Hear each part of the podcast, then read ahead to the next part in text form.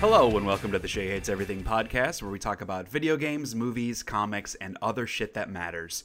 My name is Shea, and today I hate Giant Bomb's 2017 Top 10 Games List.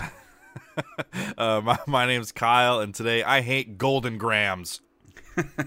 Quite the spectrum we have today. Well, yes. so first, I want to see what uh, the impetus was for you to decide you hate Golden Grahams, because I do have a rant about Giant Bomb. So we'll Okay. save that. Um, I ate Golden Grahams about 15 minutes ago.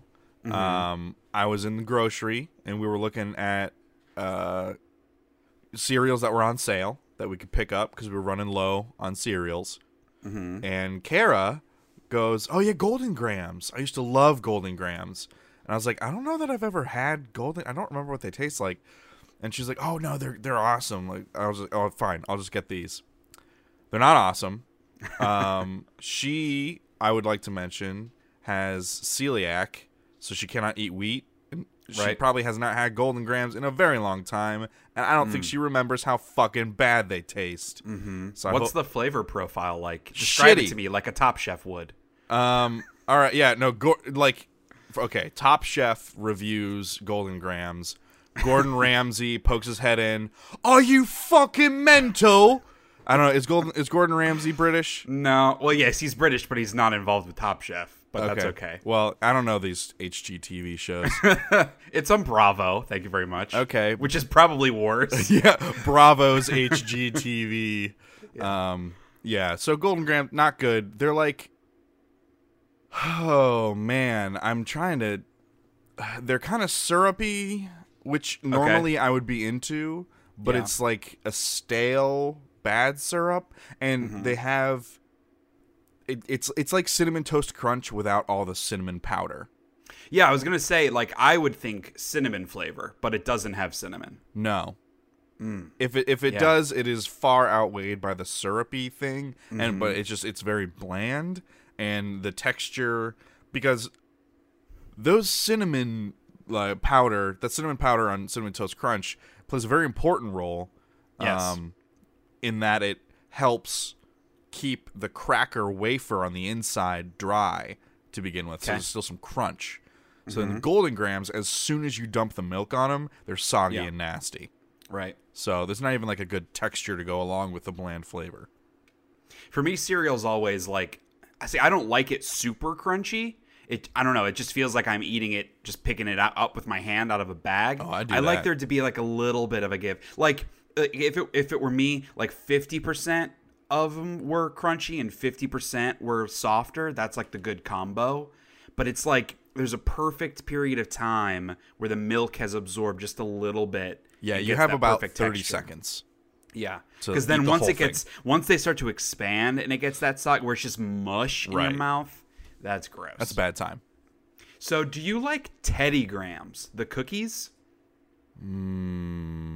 We used to have these a lot when we were kids. Mm. Yeah, they're I, little I have- cookies shaped like bears. yeah, I haven't teddy had them bears. Mm-hmm. since we were kids, but I feel like if I were to eat them now, I don't know. Well, because all right, so I think my memory of Teddy Grahams is that the syrupy taste for those is a lot sweeter than what I just imbued my body with. right. Okay. So maybe I would enjoy Teddy Grahams, but Golden Grahams, those are some cold wet shit. because the stock Teddy Grahams are honey flavored, and so I was wondering if like it's analogous to the Golden Grahams. If maybe just Golden Grahams are like a worse version of that. Are Golden Grahams are they bears? No, they're just the little squares Oh, like I don't know why I thought they were bears. Uh-uh. Okay, all right. Yeah, that sounds bad. Yeah, it's not good. That sucks. Well, all right. Tell me about your um, about how personally you're taking someone else's 2017 top 10 games list. That's the whole fucking point of this. It's all opinions. Get off my shit. So, ironically, you say 15 minutes ago you had your Golden Grahams. 15 minutes ago, I finished the last day of the Giant Bomb podcast. And Ah. we won't spend a ton of time on this because I'm sure there are plenty of listeners that don't listen to Giant Bomb, so it doesn't mean that much. But every year they record their uh, game of the year deliberations. So they don't just like post a list of their favorite games. they actually record it as a podcast of them deliberating, discussing the games, arguing, and kind of settling on a list. And it has. I mean, I started listening to Giant Bomb in 2008 is when I first started listening to their podcast. So I've been listening to them for over a, uh, like almost a decade at this point. Their game of the year list podcasts are always some of literally my favorite things to listen to period all year i just love the deliberations and obviously as everybody knows i'm a sucker for making lists and ranking things Yeah. and so it fulfills both those needs and every year i fucking love it i can't wait to listen to it and recently it's been tough because there are always a few games that I haven't played yet that I want to by the time they post it, and they go into spoilers and all that kind of good stuff. So I'm always like, do I listen to it and spoil games, or do I wait for a month? Blah blah blah. So I finally finished it, and I am excited to be done with this year's so that I can never listen to it again. It pissed me off so much. And it's primarily because of a new employee, Abby, and the way that she describes games as being either fun or very good. I'm pretty sure she described something as being very good over a hundred times. And this, this is like 25 hours of podcast. Yeah, that's not about. an exaggeration. Yeah, too. yeah. think I am not being 100. hyperbolic. She described something as being very good over a hundred times. And like my skin was crawling every time she opened her mouth because of the way she was describing games. And it just frustrated me. So that part of it was really annoying to listen to. And also their actual top 10 list, which this is purely subjective. I feel like the Abby thing is not subjective. That's poor like she's doing her job poorly. It's her job to talk about video games and she isn't doing it in a meaningful way. That's objective. She didn't do a good job, I feel.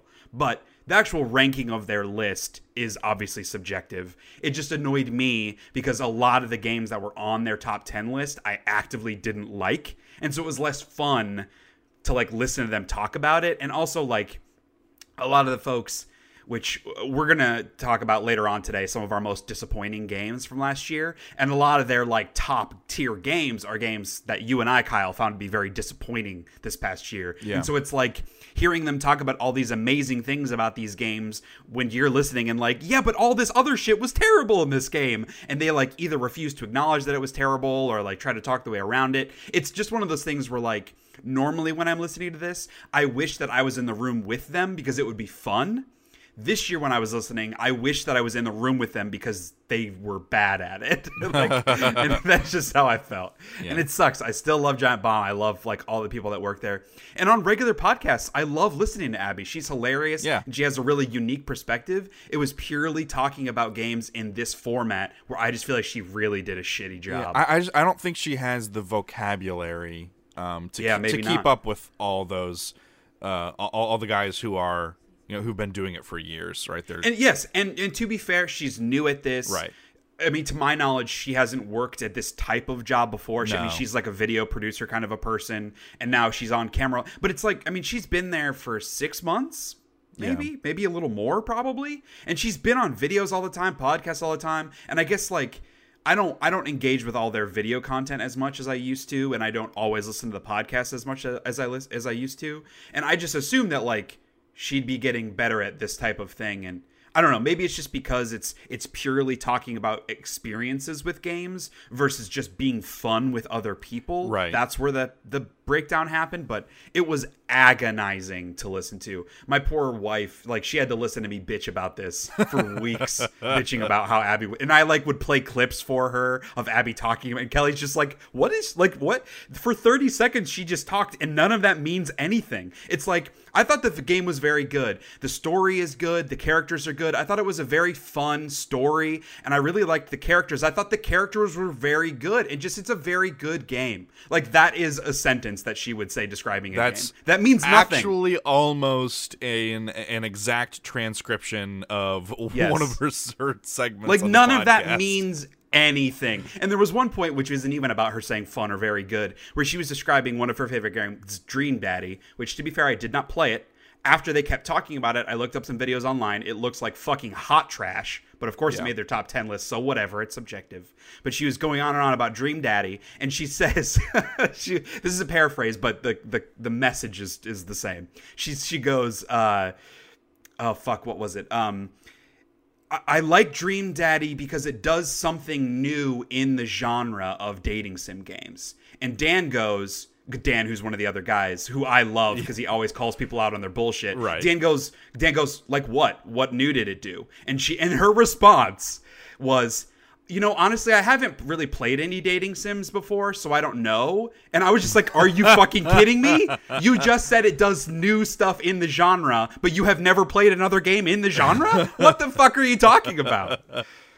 And not not just to call her out because there were a lot of other instances of Yeah, that yeah, similar thing. Like Ben, who's the other new guy, he did that a couple times where I was like, "Your argument is factually inaccurate, and like what you're saying doesn't make any sense." So I don't know. Well, it was a frustrating year. So the thing I think is is really difficult about putting all those people in that room together in that way, um, w- with that kind of an objective, is before before the new hires. They were all pretty much on a level playing field. Like they'd been with each other for a long time. They were all industry vets.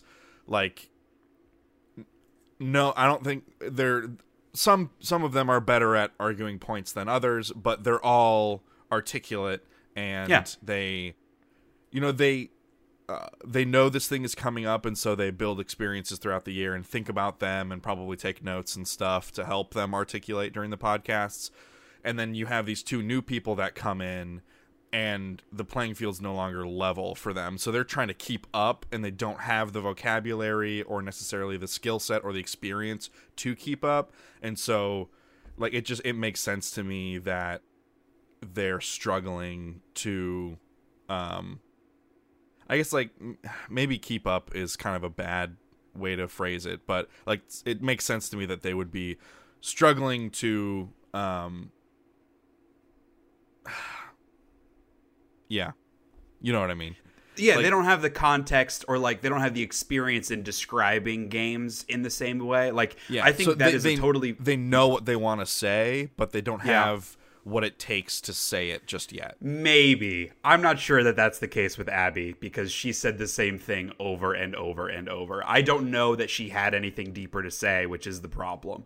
But Yeah. your argument I think makes sense. That just like that's not an excuse to me because I look at it like so they're new at it, so they're not going to be as good. Like okay, fine, but then maybe they shouldn't be on this. Like that's like saying, you know, a first-time actor gets cast in a movie and they do a really shitty job and ruin the movie for people watching it. And you're like, "Yeah, but it was their first time acting." Like I don't fucking give a shit. It they shouldn't have the job then. If they aren't good, they should not have the job. I don't care if they're new or not. So anyway, Giant Bomb's game of the year list was frustrating. It was. But they did have one category, which I know you didn't get as much out of. We talked about it a little bit, but they did Best Super Mario Odyssey Capture Yeah, yeah. as a list, and that was easily my favorite favorite category because you know obviously I played the game and I loved it, and it was a, fu- a, a fun thing to listen to as someone who played the game. But by and large, it was a frustrating twenty five hours of podcasts. yeah.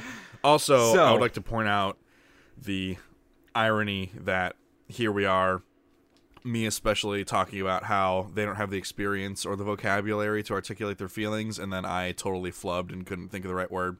So, ah, th- yeah, that's fine. but I will say, and in you know, it, it's one thing of like we're calling these people out makes it really easy for people to call us out. But I feel pretty fucking good about the way we talk about games and movies and shows, the way that we describe them and uh, articulate our opinions on them.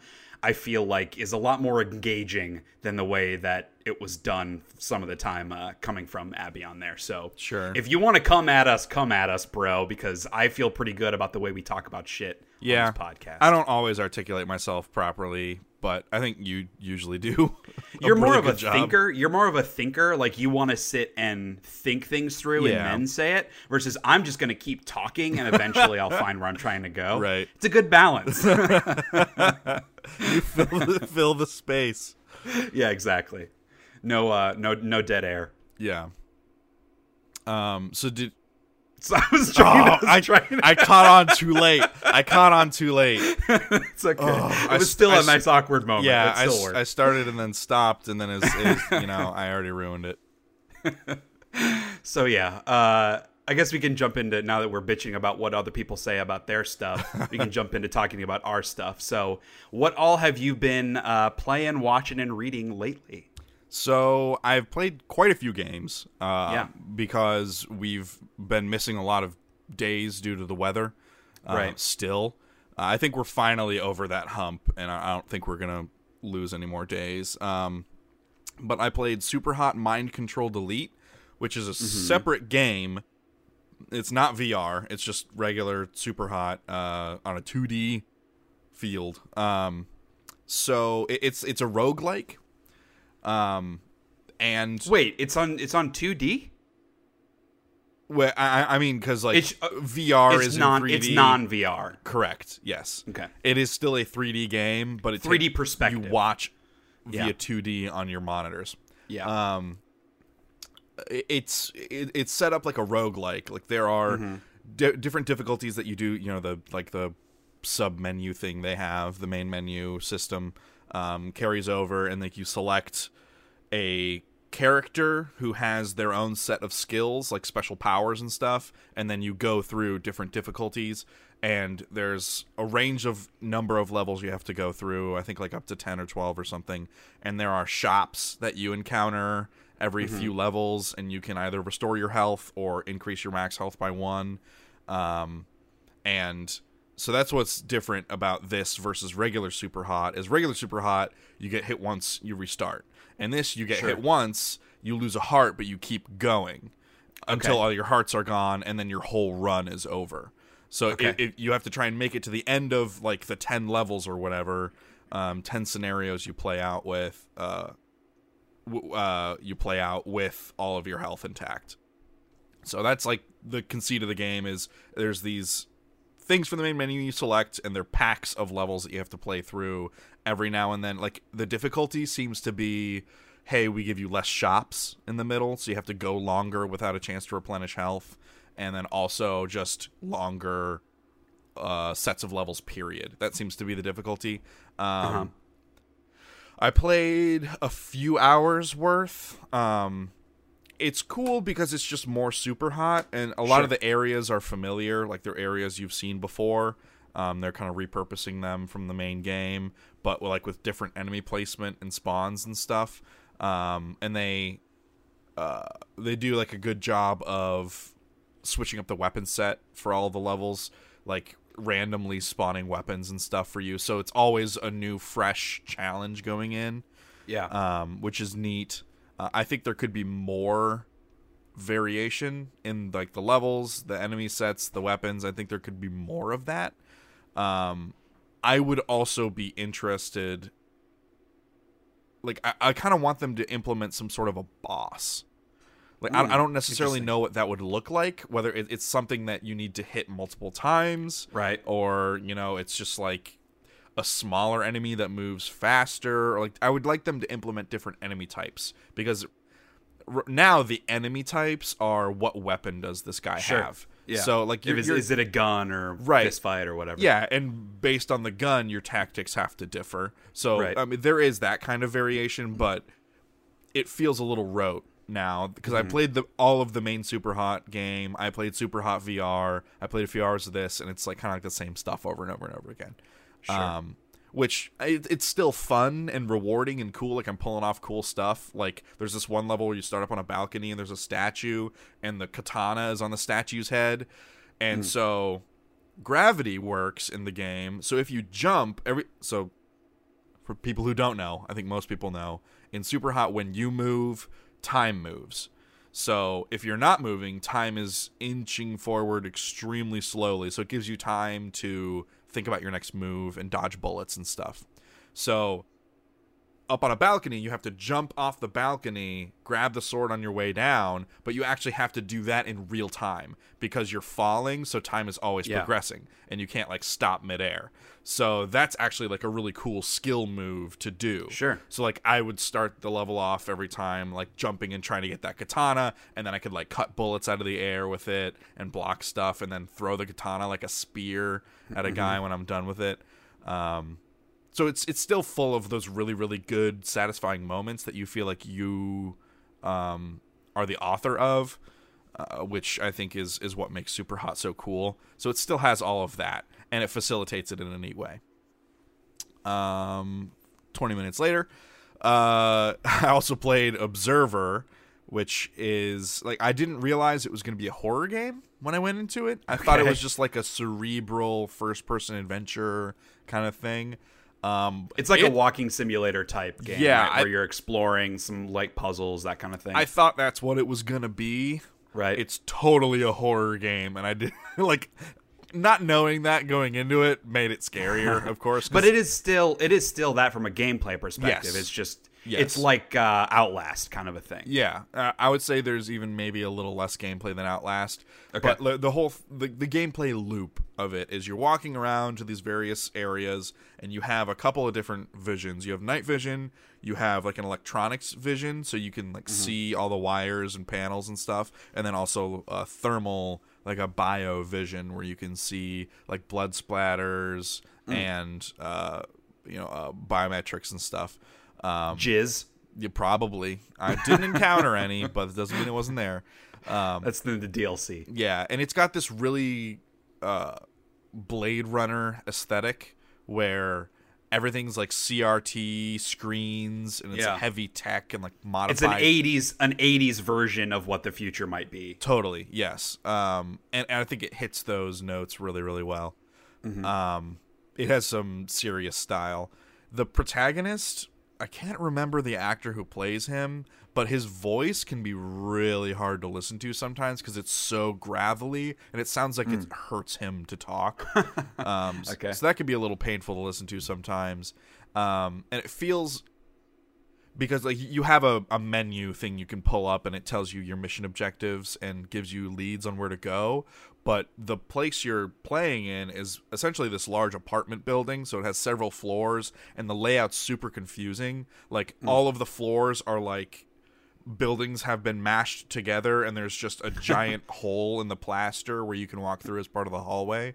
And it's just it's all very um, it's disorganized and it's chaotic which kind of you know like it helps with the mindset right? Like of making Yeah. you feel uncomfortable um, because there's no order to anything. And so like the rooms are laid out really oddly um, but sometimes like it can then feel a little directionless because of that um, like i feel like felt like sometimes i didn't know what i was supposed to be doing and i did get stuck a couple times and i had to look up what to do um, a lot of the game is really really dark and you don't unlock Uh, dark like actual vision. yes Dark. yeah um, and you don't really unlock like a night vision until like halfway through the game so the first Okay. several areas you're going through i was using my like electric vision and my heat vision Mm-hmm. because those send out like pulse pings Mm-hmm. um, every couple seconds to kind of like be able to see my way around in the dark which is not a fun way to navigate um, Okay. and that was more obnoxious than it was intense or like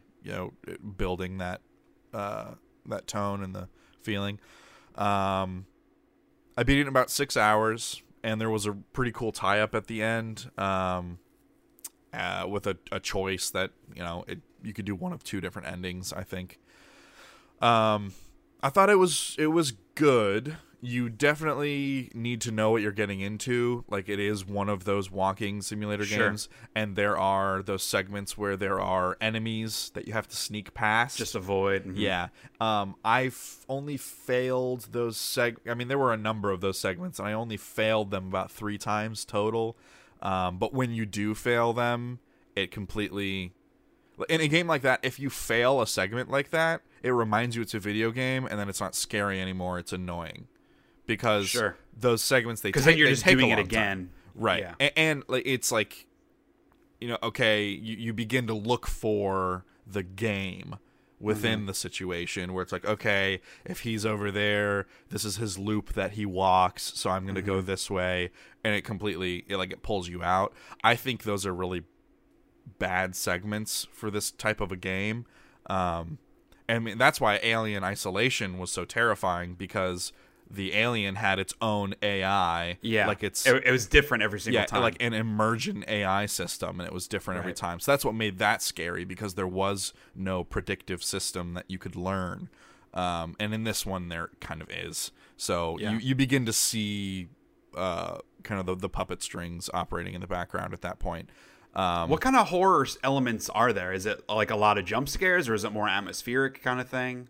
Um, I would say there might be one jump scare, but it's very like it build up like the I also strongly recommend you play this game with headphones because the soundtrack is amazing and just Okay. what it does to your heart rate and how it builds tension with the soundtrack alone. And then like it's a lot of like visual glitches because you find out you're you're playing a detective and like it's clear his body is pretty heavily modified with tech. Okay. Um, and so like there's a lot of like visual glitches and something like you he he's an observer, so he takes a thing and he plugs into people's brains and he can like search through their minds.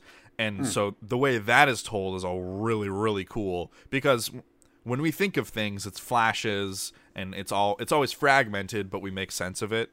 Um, and so like you're seeing those fragments and situations and characters like melded together in weird ways. And like you'll just you'll be in one area and then something from another area happens or like a sound from something unrelated happens because to that person those things are connected somehow. And so when they think of one thing it brings in a host of others. So there's a lot of really cool storytelling in, in that way. Um but yeah I, I mean it's um it, it was good and it it's in terms of style like i said it's very blade runner-esque like you said 80s future. Um and i think it's it's a really a visually striking game. I think everything looks like, like fidelity wise it's looks very good. Um to coin an Abby phrase. Yeah. um It's very good and very fun. good yeah. Uh i'm trying trying not to do that. Uh but yeah it I, I i liked it. I liked it. Um Cool. And I think the fact that I didn't know that it was a horror game kind of made it better because it was a, a a scarier surprise. Right. um, like when when the first thing happened that was scary, I was like, oh crap, like Yeah. that's what this is, you know? This sounds like the first time I played Gone Home, which isn't a horror game, but it's that kind of horror aesthetic where you walk into this house that's empty. Yeah. The lights are off everywhere. It's There's eerie. that ambient music. Yeah, and I, I was playing it and I was like, I thought this was just like a first person explorer of the house kind of a thing. I didn't realize this was a horror game. Right. And so for like the first, I mean, it's a relatively short game, but for the first like hour or two, I'm waiting for the shoe to drop and some kind of monster to poke out. Right. And like it, it creates that atmosphere that you didn't expect. Right. It sounds like it. Observer was the same way. Yeah, for sure. Um, yeah, it's I I would I would recommend it. Like get it on sale on Steam. Like maybe don't pay the full price. Um, because I got it on sale during the winter sale. Um, Mm-hmm. yeah, I I really enjoyed it. I'm I'm glad I played it. Um, yeah. Um, I went back and played some Minecraft, which I hadn't played in a while. I think about Minecraft a lot. It's been Yeah. months since I've played Minecraft, but like I think about it every once in a while about hopping back in. Yeah, I I, I pretty much strictly do mod packs now because I'm kind of done with vanilla. Um, I played a mod pack called Modern Skyblock 2, which I really like Skyblock maps because it's like there's a natural there's, there's a forced progression that you have Sure. to follow, so it has structure to it. Um, so- Describe describe uh, Skyblock for folks that don't know. yeah, so you start on like a block and you're floating in space. There's no other terrain and you have like a block and a tree.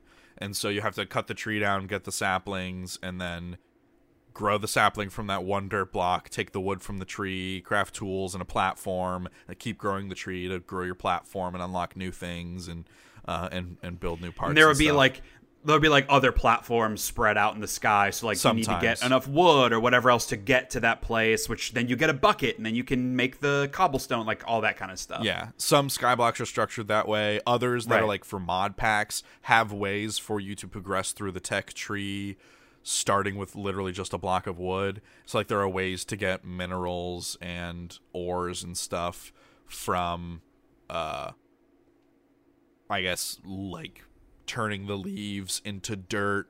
And then turning the dirt into stone, like sifting the stones out of the Oh, dirt okay. to make Sure, sure. cobblestone melt the cobblestone over a torch to make lava, make a lava and water like thing like melt leaves to make water and then you have a cobble generator because the lava in the water you can get as much cobble as you need and then the stones get you stuff and it like it keeps going and going and going It's a lot more complex complicated than the Skyblocks that I've played. yeah yeah well yeah because that's like what you're talking about it's more of like a vanilla skyblock Yeah, vanilla, um, yeah. modded skyblocks can get extremely complicated um right. uh, but yeah, so I, I played that for a little while. I think I got my fill. Um, I bought Vampyr because I saw online it was like coming February first. I was like, oh, that's like right around the corner. I'll pre-order it, and then it was actually uh, an advertisement for a uh, an online miniseries documentary about the game coming February Okay. first. so I was like, well, oh well, I pre-ordered it, so I got ten percent off pre-order price and the bonus, I guess. So they have my money now. Um, Oh, okay. So you didn't pre-order the docu series, No. but by pre-ordering the game, the docu series releases February first. correct. So I thought, yeah, they said the You thought the game was I thought the out. game was coming out February 1st, but it's actually the miniseries. I pre-ordered Yeah. the game. I did Yeah. not pre-order the miniseries. I would be pissed. I feel like every episode there's some new thing where you bought a game that wasn't what you thought it was going to be. Are you having reading problems? yeah, maybe I do need new glasses. Or maybe I shouldn't have gotten the glasses. Maybe that's the problem. Yeah. I'm reading too carefully and I miss all the context. Um I played Need for Speed Payback. Uh All right, here's a positive. It handles competently most of the time. oh boy. The cars handle okay. Um, Awesome.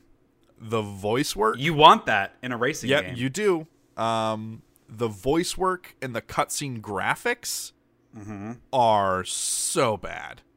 Mm. Like the cutscenes don't even look good. Like they were going for a style, and it's like no one on the art team really knew what the style was, and so Oh, they just made like a generic bad looking cutscene where the animations are terrible and like the writing is so bad. It's so bad. It's like the most disingenuous cool dude, hey bro stuff. Like it's not it's not good. And they It's like Fast and Furious, but worse. yeah, because fa- okay, so here's the difference. Fast and Furious Furious is ironically fun. Like it's fun because it's bad. To me. It's fun Maybe because it's bad to me. Most most of them are just bad. Tokyo Drift is just bad. Um but like Fast I would and- argue all of them except for the first one are just bad. Fast and Furious is ironically fun. This 'Kay. is disingenuous in every way and is clearly shooting for that Fast and Furious money, Right. but they do not have the spirit of it anywhere in there, anywhere in the Mm-hmm. package. It does not exist. I played for about an hour, and this might be the first game that I trade in in oh, well over a year. I have kept every game, no matter how bad it is. yeah. Even I've kept Mass Effect Andromeda because someday I might finish that. Oh piece of shit. I think I still have Mass Effect Andromeda. yeah, one day I might finish it. This, I am never gonna play this piece of shit again. That sucks. It's so bad. and you you got this on Black Friday, Yeah, right? for thirty bucks, and right now GameStop's offering like twenty six in store credit. So Oh damn, really? That's a lot. I know it's really surprising. So I Yeah. should probably take advantage of that while I can. Um, so I mean, I would only be out a few bucks. I figured they'd be offering like a nickel for it. You would That's think so. typically how they go. I mean, Oh, I guess buy it- nobody bought it, so I guess Yeah, that makes sense. pre-order copy or pre-owned copies are kind of rare. I don't know. You can buy it new for sixty dollars or buy it used for fifty-five dollars. If you return it or if you bring it back within a month, we'll give you three dollars. yep, Fucking games. that's why they're still around. Um, I played Shadow Warrior, the first one on PC. Okay. Um, this is like okay. So in in contrast to Need for Speed Payback, the voice work is bad, but it's self aware and funny bad. Like it, it's Alright. intentionally bad, um, not just like the most generic, like incompetent writing. Um, this is actually like funny bad because the main character is like he's just a total douchebag, and um, it like so basically the what the game is about is all these demons are invading our realm and the guy I work for um wanted me to go get this sword relic and when I showed up there to buy it all these demons showed up and then like I'm having to fight them and try to get back at the person who sent me in there because he clearly sent me to die or something. I don't know. I don't know what's going on. I'm chopping a lot of shit with my sword, which Sure. is pretty fun. Sounds okay. Yeah. Um, I'm just playing through on easy just to like blow through and experience it because there's a second Shadow Warrior, which I've heard is actually really good. Um, And that came out last year, I think. I think so. Yeah. Shadow Warrior 2. Um, and like this first one, it's fun and stupid. It's super stupid. Um, I will say, a lot of the combat can feel repetitive. Um, there are guns, uh, but I think the sword is the more fun thing to do.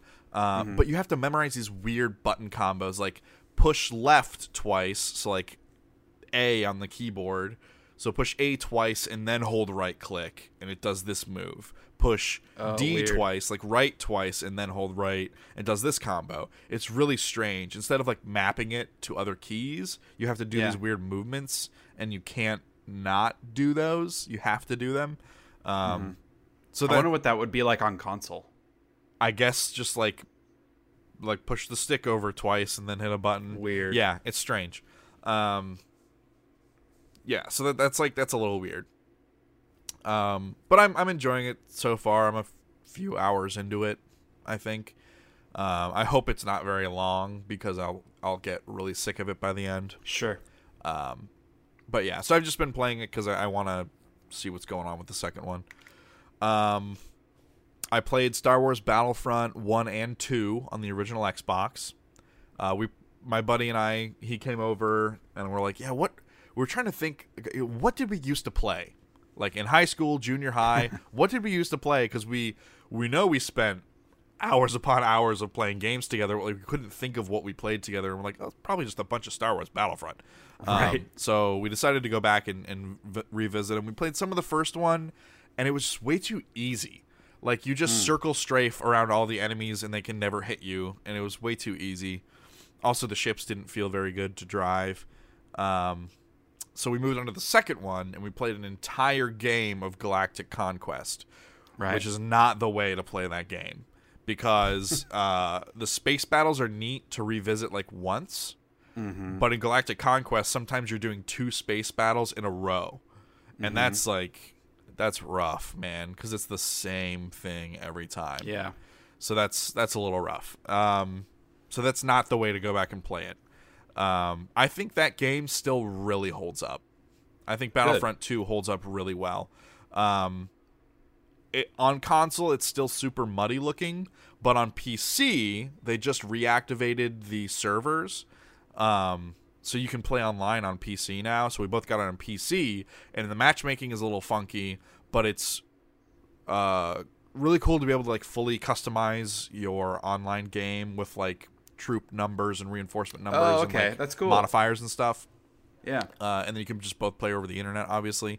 And it feels better to play on a mouse and keyboard because you're actually able to shoot stuff instead of like the really crappy original Xbox thumbsticks, um, analog sticks.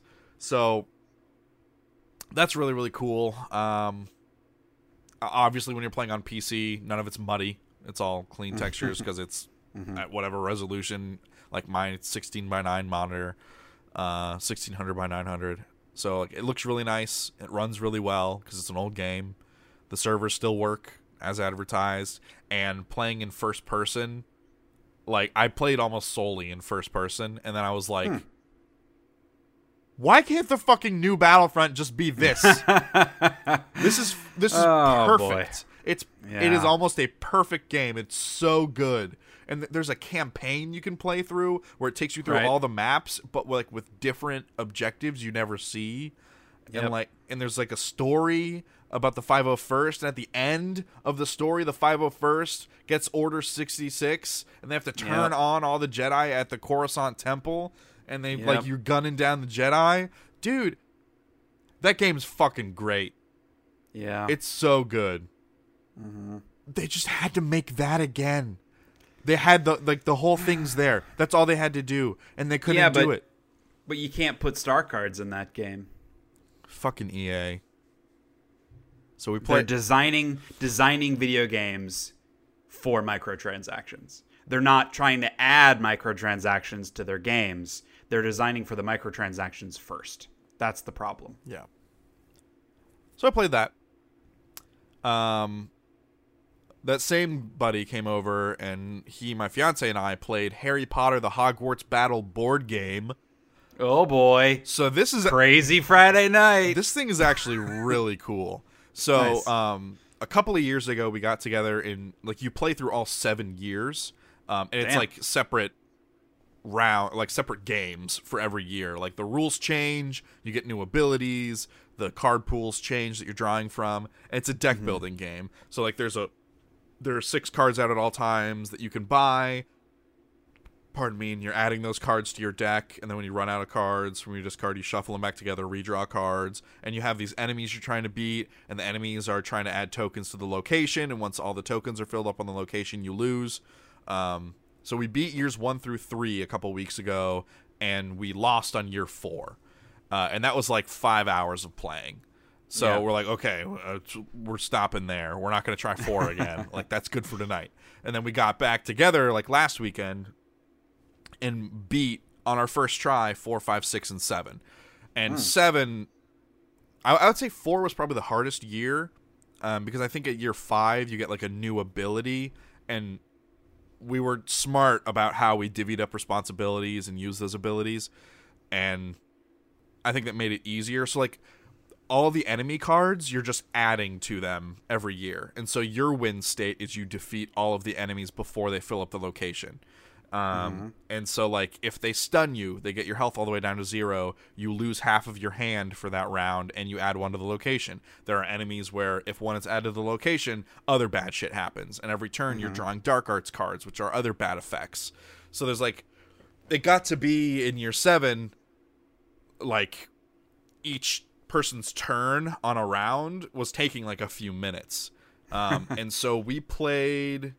Let's see, did I put down how long we played? No, he got here at like 1.30. We started playing at like two, and we stopped playing at like eleven. Like I mean, we went and got food in between there, obviously. Yeah.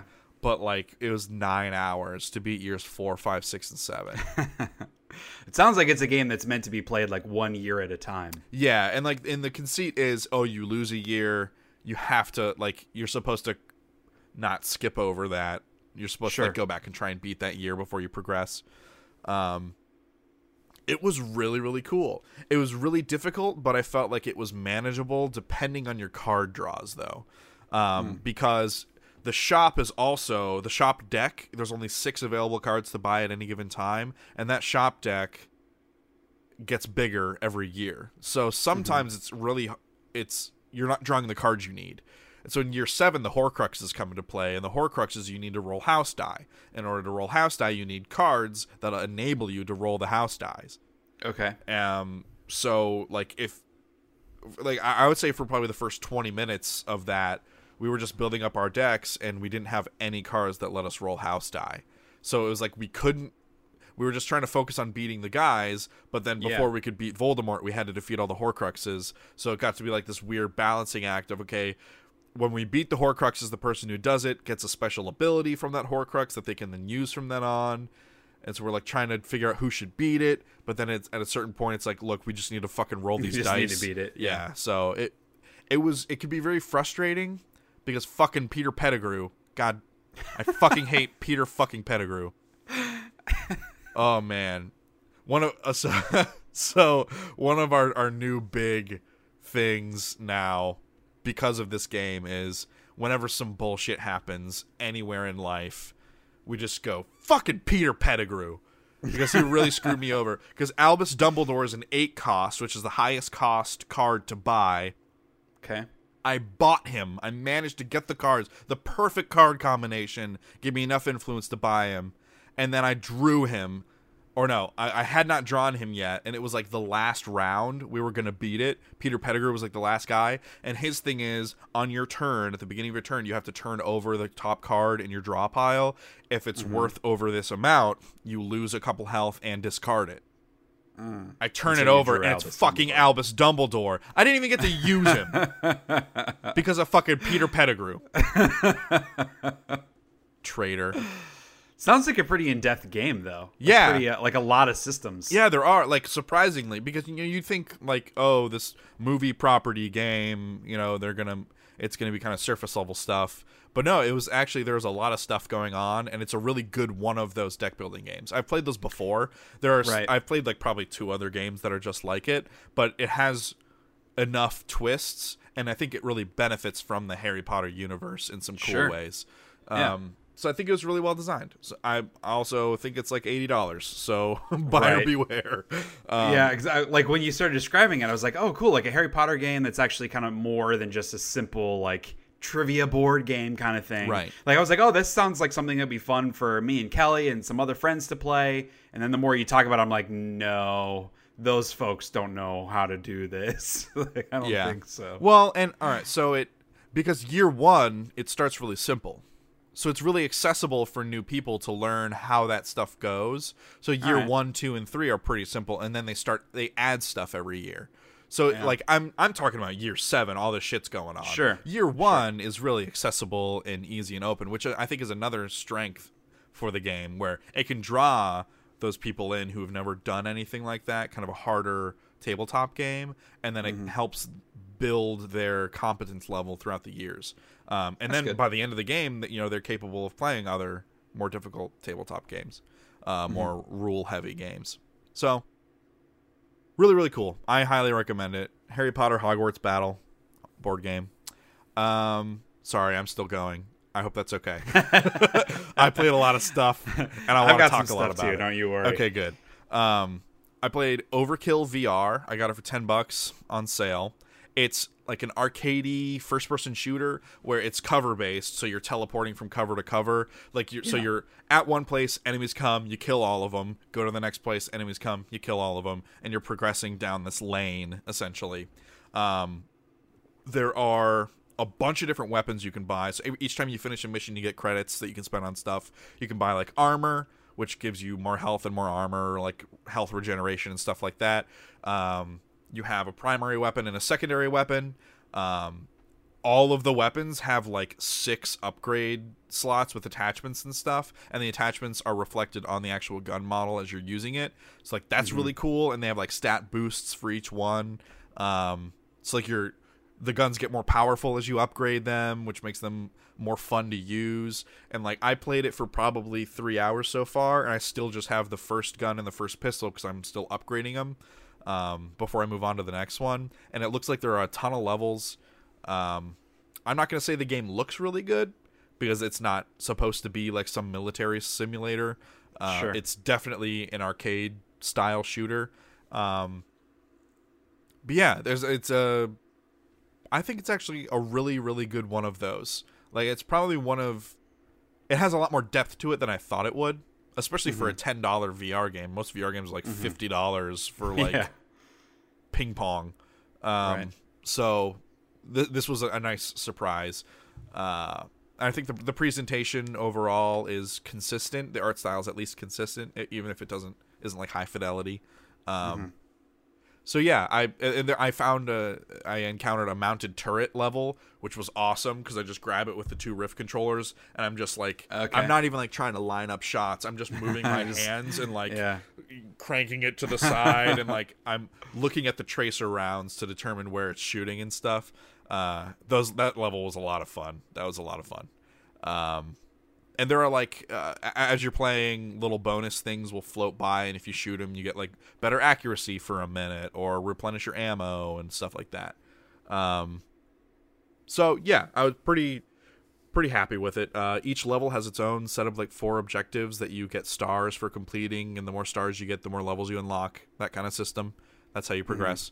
Um, so yeah, Overkill VR. I I do recommend it, especially if you can get it for ten bucks. Um, I also okay. Lastly, I also played the Metal Gear Survive beta on PS4. Right.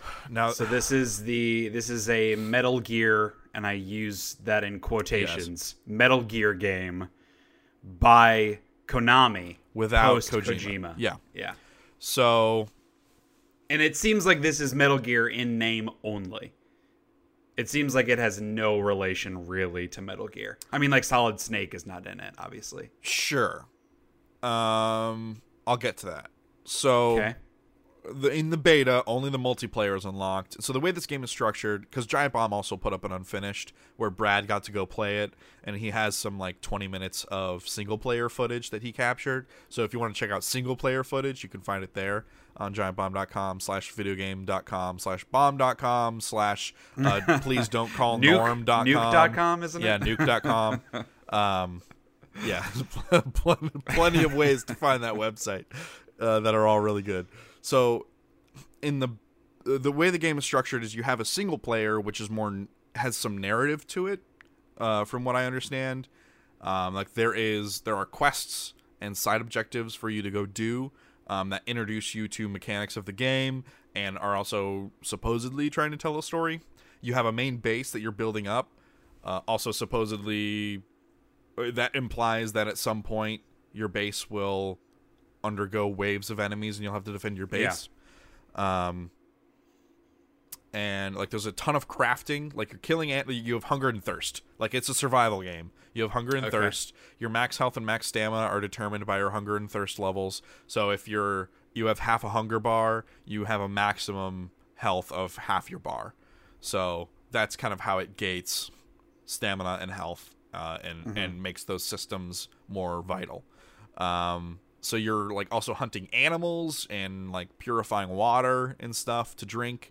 Um, the setting of the game is you're a soldier from Mother Base from Metal Gear Solid Five, and these like wormholes open up and like sucks part of Mother Base through it, and so you're stranded in this like wormhole world with like a section of Mother Base and one of those AI pods from Metal Gear Solid 5. It was initially in Metal Gear Solid, the PSP game, not Acid.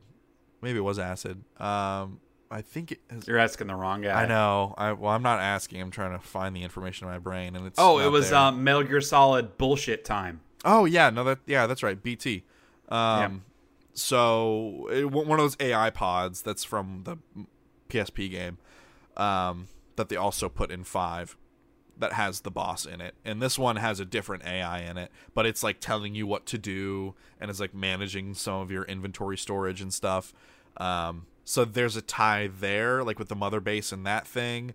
Um and so you have your single player and then you can go play multiplayer where you can like queue up with a group and do missions where you get a lot of like crafting stuff and Yeah. a lot of more rare components to make better things and that's like w- what I saw of that was wave based defense like there's a it's literally a called a wormhole drill so they're drilling in the wormholes for shit um For science. yeah for yeah you know science and money um Mm-hmm. so they're drilling into wormholes with the wormhole drill and like as soon as that activates It's a clever name too, by i the know. way. yeah dude on the nose. Um and Maybe uh, they had a little bit too many focus tests in finding the name for the wormhole drill. yeah. Um or maybe bad translation. Um or good translation depending on how you view it. So you start that up and there are waves of enemies that come and you beat all the waves you beat the level and you get extra stuff. Um I don't know what the loot drops are going to be like in the final game, but here in the beta, they like they they're just giving you shit like crazy. Yeah. So you can like experience all the high level like mounted turrets you can put up. Um, I know in the final game in the single player you'll be able to Fulton stuff, um, and so, so for Metal Gear Solid Five, when you Fulton something, you attach a balloon to it. It goes up in the air, and then a ship come an air uh, like a plane comes by and n- snags it and takes it back to Mother Base. In this, when you Fulton something, a mini wormhole opens up, and the thing like Oh like right through the wormhole. uh, so like a goat. In the single player, like you Fulton the goat, and the goat's like, nah, like right through the mini wormhole, which is pretty good. Um. Yeah, it's a strange game. It's a very strange game. It sounds like it's maybe taking itself a little less seriously Oh, totally. than Metal Gear tends to. Yeah. which is one of, was always one of my turnoffs of Metal Gear. Like if Metal Gear was trying to be dumb, I would like it a lot more in the story. But it just Kojima's too far up his own ass. Anyways, um, We've talked about that before. yeah. Also, I mean, this runs on their Fox engine and plays Yeah. almost identically to Metal Gear Solid Five. And you have yeah. more hot hotkey slot stuff um, because obviously you know you're crafting fences to put up, and there's this really cool thing about like you can craft a chain link fence, and you when you place it, this like ground wormhole opens up and the fence pops out of it. Of course, mm-hmm. um, so like you can place down a fence, and when the enemies run at you, you are like you have a pole like a spear. You can stab them through the fence. So like they're mm-hmm. caught on the fence trying to get at you, and they're damaging the fence. And like if there are multiple of them, I saw this was actually really cool. There were like six of them at the fence, and one in the back climbed on the backs of one of the others and was like going Yeah. over the fence, which was really cool. And as the fence gets damaged, they're climbing up it, and it's like bending inward towards you, and eventually Right. collapses. And the nice thing is when it collapses, they all fall on the ground, so you have like a couple seconds. You know, they're not like on top of you immediately. Um, I saw several different enemy variation types. Like there's one that explodes. Um, that actually looks a lot like an enemy from Resident Evil Five. Um, and there's one that was like heavily armored, and then like the regular crystal guys. Um, I just played the easy mission a couple times. Um, they still have the little mini walkers from MGS5 with like the they're like the m- little mini ATSTs where like the Right. mounted turret and like you're like running around in them like bumping into shit. Um, I did not see an ammo counter, so I was kind of relying on that to defend the wormhole thing.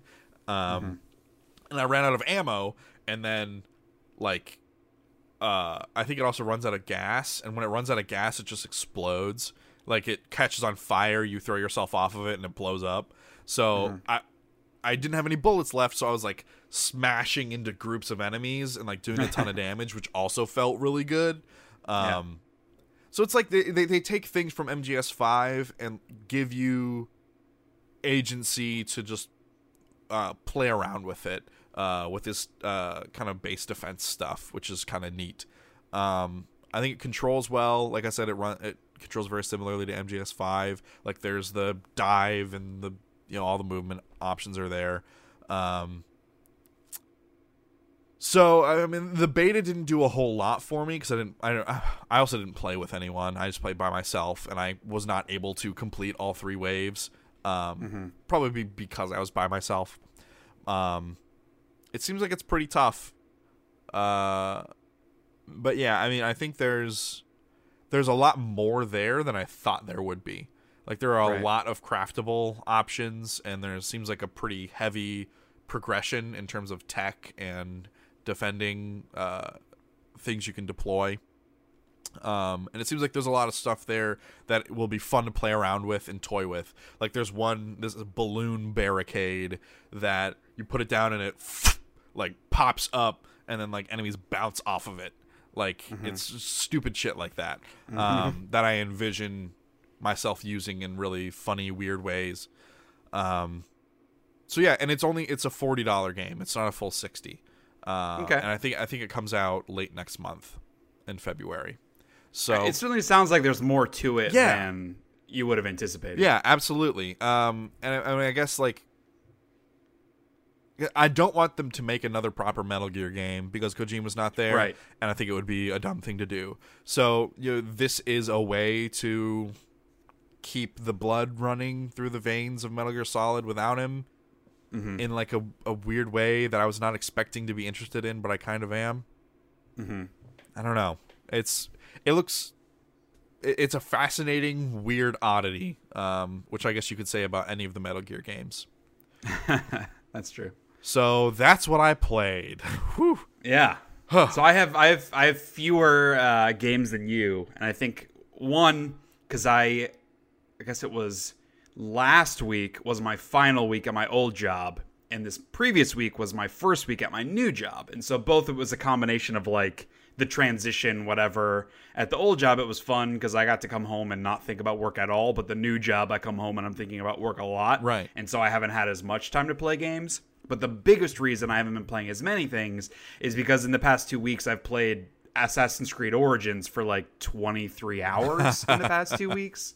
Um, it's weird, man, because like I don't think it's an amazing game. Like there's nothing that's jumping out as like this is a really awesome thing. Right.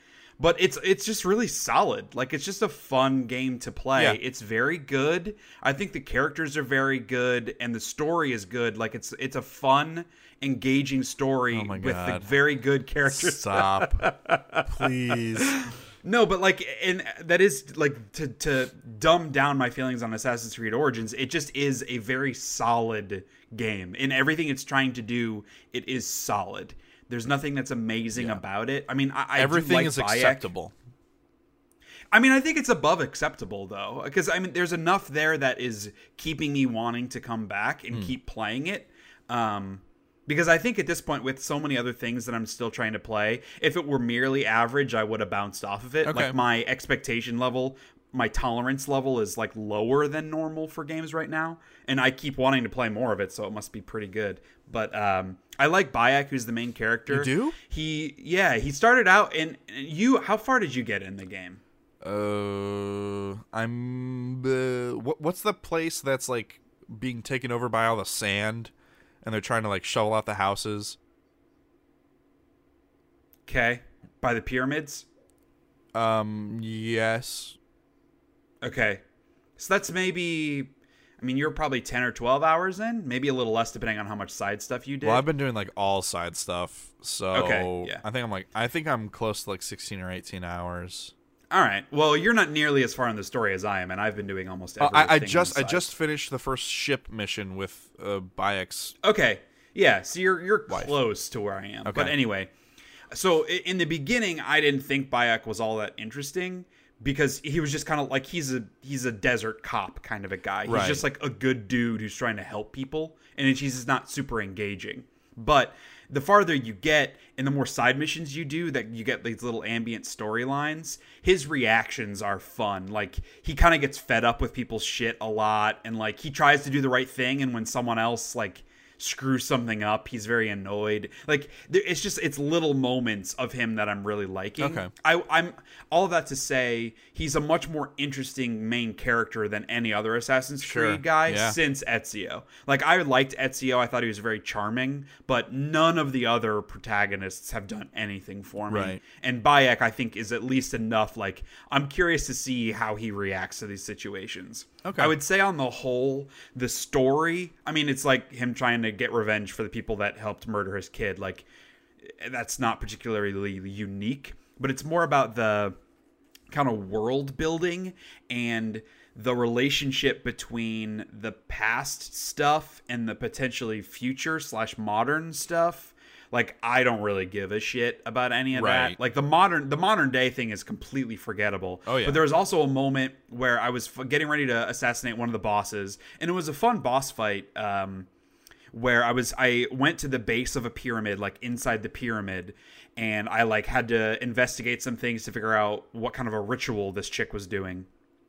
And she catches me, and then I'm trying to like chase her and fight her. You end up fighting her as there's a sandstorm, so like she's shooting flaming arrows at you, and you have to use those to figure out where she is and sneak up on her, Right. that kind of thing and then you go into some like memory where you're fighting a giant snake. It was fucking random as hell. But leading up to that, after she discovers you, there's this big shiny pillar like that's glowing. And I was like, yeah, okay, interact with this. And then there's like a 10 minute sequence of this voice just narrating like the most random shit. Like, and then the king found the shield just as you have found the shield.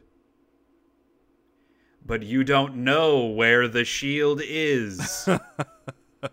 and like there's these agonizing pauses in between the, and like none of it made any sense and I was like, okay, this is the Assassin's Creed I remember. like all this greater world story that is complete fucking nonsense. Yeah. So that's annoying. I like I wish this game was just you play as this dude in Egypt being a good dude and killing bad guys. Right. I don't need the modern day stuff. I don't need the bigger storyline. What is in the game is enough. So it's frustrating that despite the fact that they took a year off, came back and said what really makes an Assassin's Creed game, I don't know why the fuck they decided that one of the things that makes an Assassin's Creed game is this correlation to a modern day story that is completely uninteresting. Yeah. They have never done a good job with that.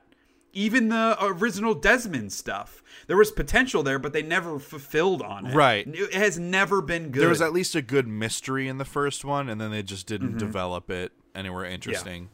Or that I Yeah. think was interesting, anyways. but the core of the game is like the gameplay loop I do enjoy. The sneaking around, assassinating guys, you know, the bow feels really good to use and, and just like exploring the world I'm really enjoying. I mean, Yeah. it does the Ubisoft thing where you climb the towers and unlocks a bunch of question mark icons and that becomes very overwhelming very quickly. I mean, there are like within a hundred meters there are eight things you can do at any given time. Right. But discovering those things is fun, and I like using uh, Senu, who's like the Yeah. evil companion, and you use him to like find hidden treasure, mark enemies, all that kind of stuff. And that's like I enjoy that process too. like like So- find all the crafting ingredient. Like I for a couple Yeah. hours one day when I was playing once, like I wanted to upgrade all my stuff, so I just spent a couple hours using Senu to track down like copper and iron shipments that were like the dudes Right. that were doing the shipments, and then I would predator arrow their faces as they were riding their horses by. Like that stuff's fun. That's fun. Mm-hmm. Yeah. and and it does feel good. Um, I- I think like the more RPG elements maybe aren't as necessary, like Sure. the loot stuff. I I don't find all that engaging. Uh, I mean, I forget a lot when I unlock a new piece of armor or a weapon or whatever. I will say there's one exception. So there's a vendor who gives you side quests, and he's The- the, the vendor. kid? I think Raja. Yeah, the little Yeah. kid. I think Raja's his name or something like that. But um, he gives you side quests that when you complete, you get extra special gear. Yeah. And you can also buy effectively a loot box from him, but you use in-game currency to buy the loot Right. box. Uh, and so I, I do I try to do those quests whenever I'm playing because you do get good gear from him.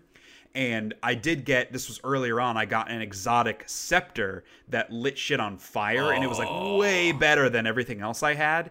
That was fun to use most of the time because it was on fire. It set everything on fire, which could be annoying when I'm fighting because I end up lighting myself on fire all the time. But it was one of those where like I was playing the game, I did this quest, I got an exotic weapon that felt like it was an exotic weapon. Okay. And it was one of those moments. I've gotten a couple other exotic weapons. Like I just got a bow that's an exotic that shoots five arrows at once, which is cool, but like it doesn't feel that different. And other than the fact that it does way more damage, I'd rather not use five arrows at once because then I burn through all my arrows. Right. But like this scepter thing, like that was a cool.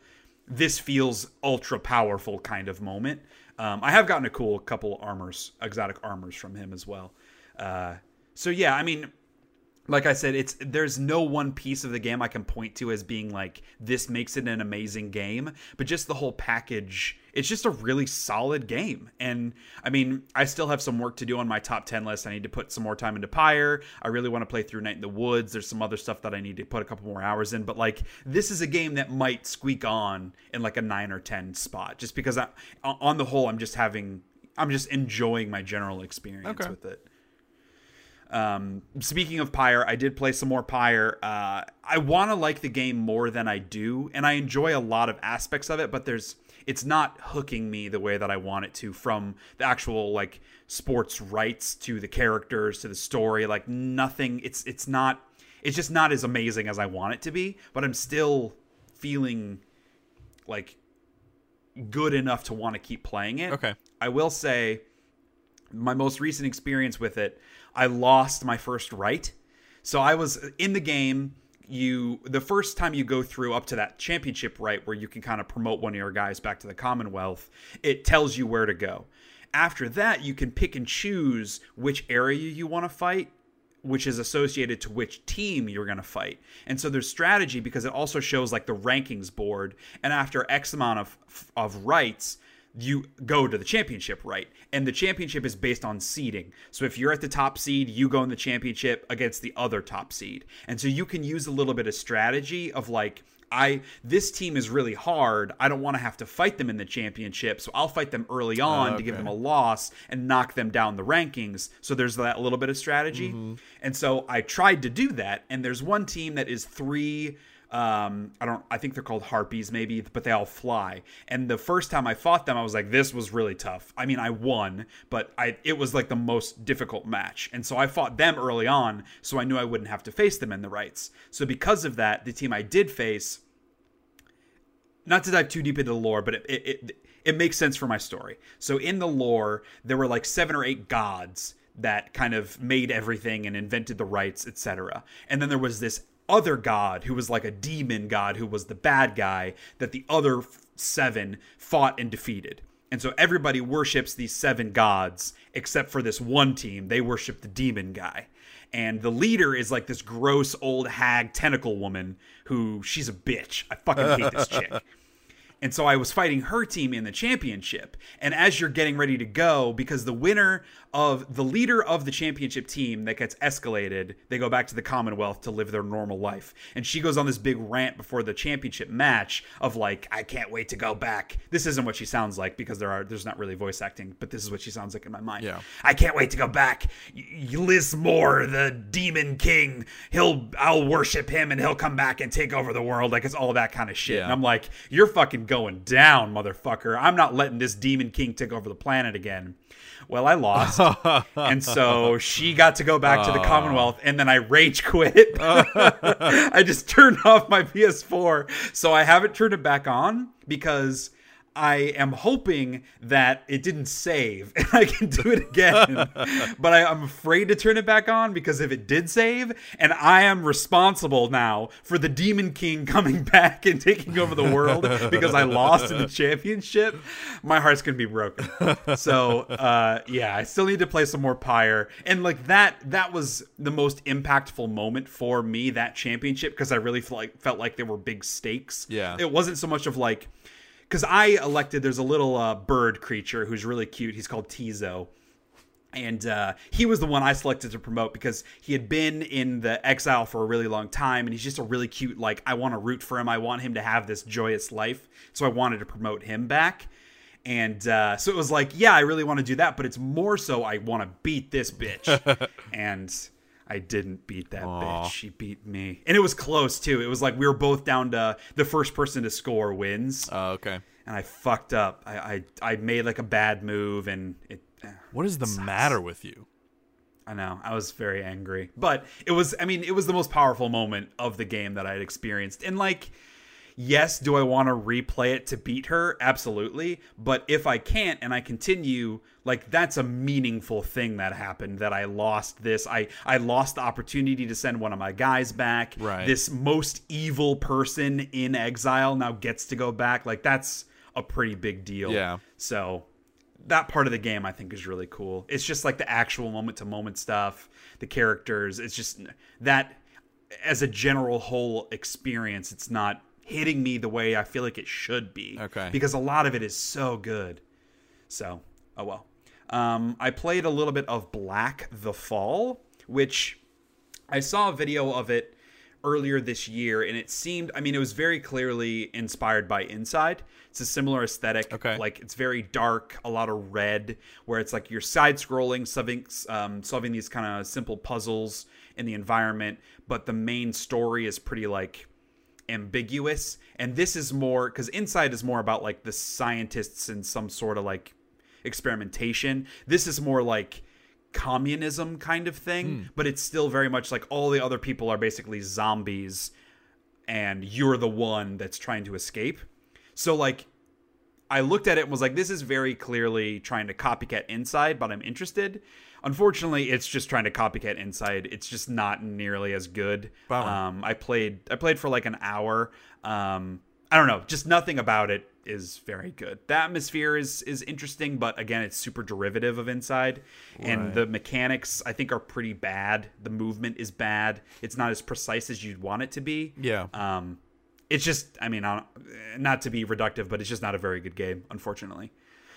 Um, I played the second episode of Life is Strange Before the Storm, and this game pisses me off, man, because it has so many moments that are amazing, just like in the first season of the the proper game.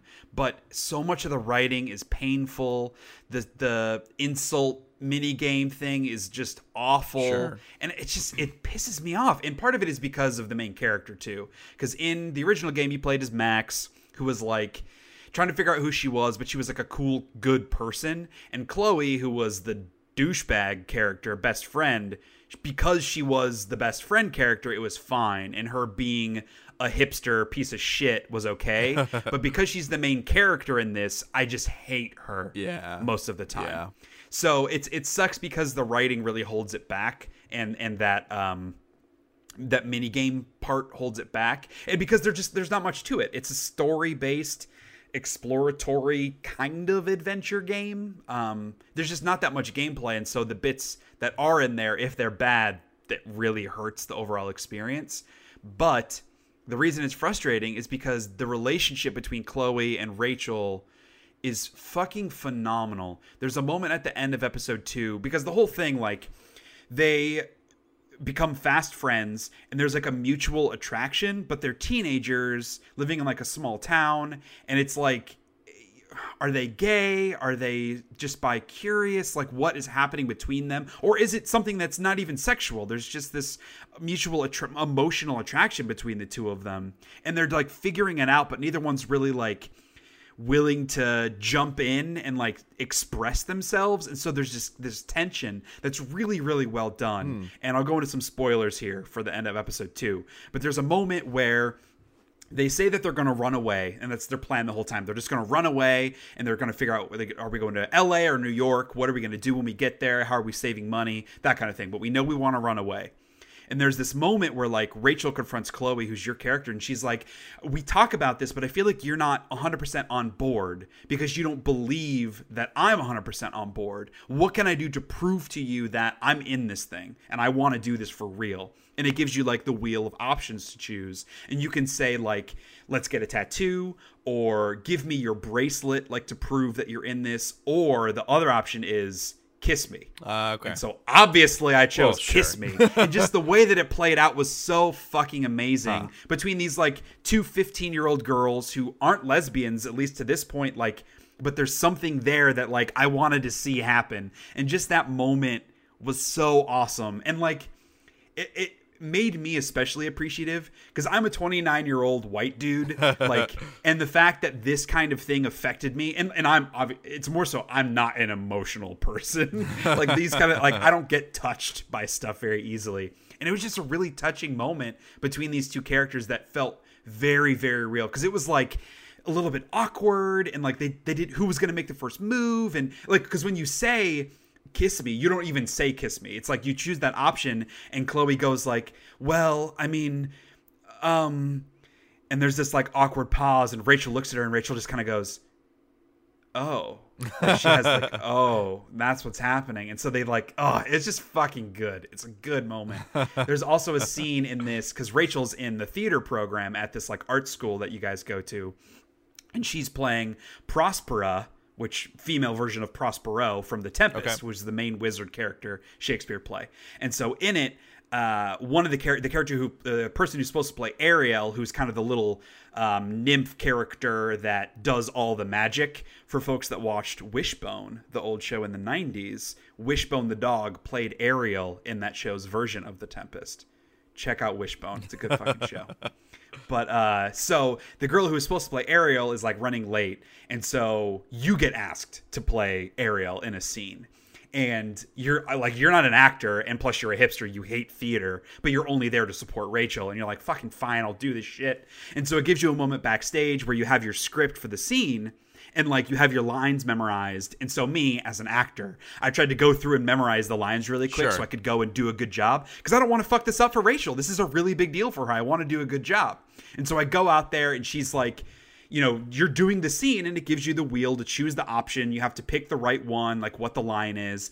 And they do it in unique ways where like you're you aren't expected to just memorize it. It'll give you like like there's a famous line where Prospera asks, asks Ariel about because it's the beginning of the show when Ariel's responsible for crashing the ship onto the island. And there's a famous line that uh, the characters on the ship say, um, "Hell is empty, all the de- all the devils are here." Is the famous line. And so in that, it gives you the option of like, so what did they say? And it's like, hell is empty, or the devils have left, or it's like things that are similar. So you have to pick the right one, that kind of thing.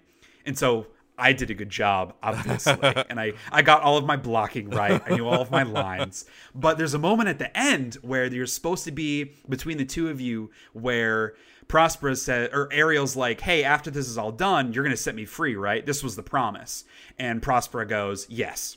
But when you're acting out the scene on the stage, you ask, "Hey, when this is all done, you're letting me go, right?" And Prospera goes, "No." Which isn't the line. And so like some people in the audience are like, "Oh, what?" And your character, like Chloe is like, "Wait, what? Like that's not what you're supposed to say. What's happening?" And so Rachel as Prosper goes in this whole thing of like, "I know why you want to leave. It's because or I- it's I know why you're you want to leave me. It's because you're afraid that once all this excitement is gone, all the breaking the rules is gone, that there's nothing left between us. But I promise you there is something else there." And it's very clearly like this is Rachel talking to Chloe, Right. not Prosper talking to Ariel. And so at the end, she gives the whole speech, and and and uh, Prosper as Rachel as Prosper's like, so what do you decide? Do you want to leave when we're done, or do you want to stick with me? And it gives you just a yes or no, like I'll stay or I'll go. And then uh, so it's like yes or no, and you hear from the audience somebody goes. Say yes. so I picked yes, blah blah blah. But again, That's like funny. just the whole scene, the way it plays out, and the relationship between these characters is so fucking good. But it's all the other stuff. Like a lot of the other dialogue is just terrible, and just like there's not that much interesting you're doing in the game. It just bums me out because those little moments, like the highs of this game, are so high, but just the median, like where you normally live, it's just it's a bummer. So it's like I, I really want to play the third episode, and I'm still going into it hoping that it gives me a lot of those highs again because that will be enough, I think, for me to feel good about the experience. Okay. I mean, I'll say this second one hit me so much harder than the first episode. Like after playing the first one, I was just like, "This game sucks," and it's such a bummer. But the second one episode has so much more character stuff to offer that it helps make up for the fucking insult mini games that are just the worst. Yeah. Well, good. I'm glad like there's at least something there to drive you to keep going. Yeah, yeah. Uh, and then finally, last Saturday, I started RiME, which it's like a very Zelda slash Journey inspired game. Um, it looks beautiful, so it's it's got a very unique style to it. It's not like high fidelity kind of graphics. It's just the art direction and the color use is really good. Um, but it is much like Journey, where you're kind of going from section to section, solving what amount to puzzles. It's a lot more about environmental exploration and figuring out what you're supposed to do next. Okay. Uh, I'm really loving it. Like I, I read a lot of people that were disappointed in the game, um, but I'm really, really enjoying it. I think that the camera is not as good as it could be, and um, because there's a lot of platforming, the actual platforming isn't as good as it should be. Like I'm not finding that the character does what I want him to do sometimes, which is obviously frustrating in this kind of a game. But man, so much about, about it's just a beautiful game to experience. The music is absolutely phenomenal. It's very orchestral, much like Journey. Um, it really like builds those emotional moments and the exploration moments and the kind of discovery of it. So I highly recommend RiME. It's it's one of those games that I knew I wanted to play.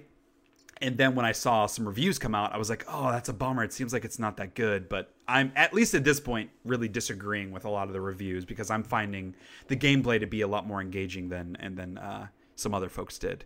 So that's kind of all I've been playing. Like I said, I still have some stuff I'm trying to wrap up before Game of the Year happens, and I'm kind of staring down the barrel of like games like Prey and uh, Mario and Rabbids Kingdom Battle, where I'm like, those are like 20, 30, 40 hour games. I don't know how I'm going to be able to finish those before I uh, need to like wrap up my quote unquote game of the year list. So we'll see what happens. There's some smaller stuff I still want to play. Night in the Woods is at the top of the list. So hopefully I'll have more games to talk about next episode. Yeah. Uh, so what about um, some like TV and movies and stuff for you? Um, so I've been spending most of my time just playing games. Um, but I have watched a little something. Uh, Karen and I watched a little more of Traveler season two. Um, I think we're like five episodes into that now.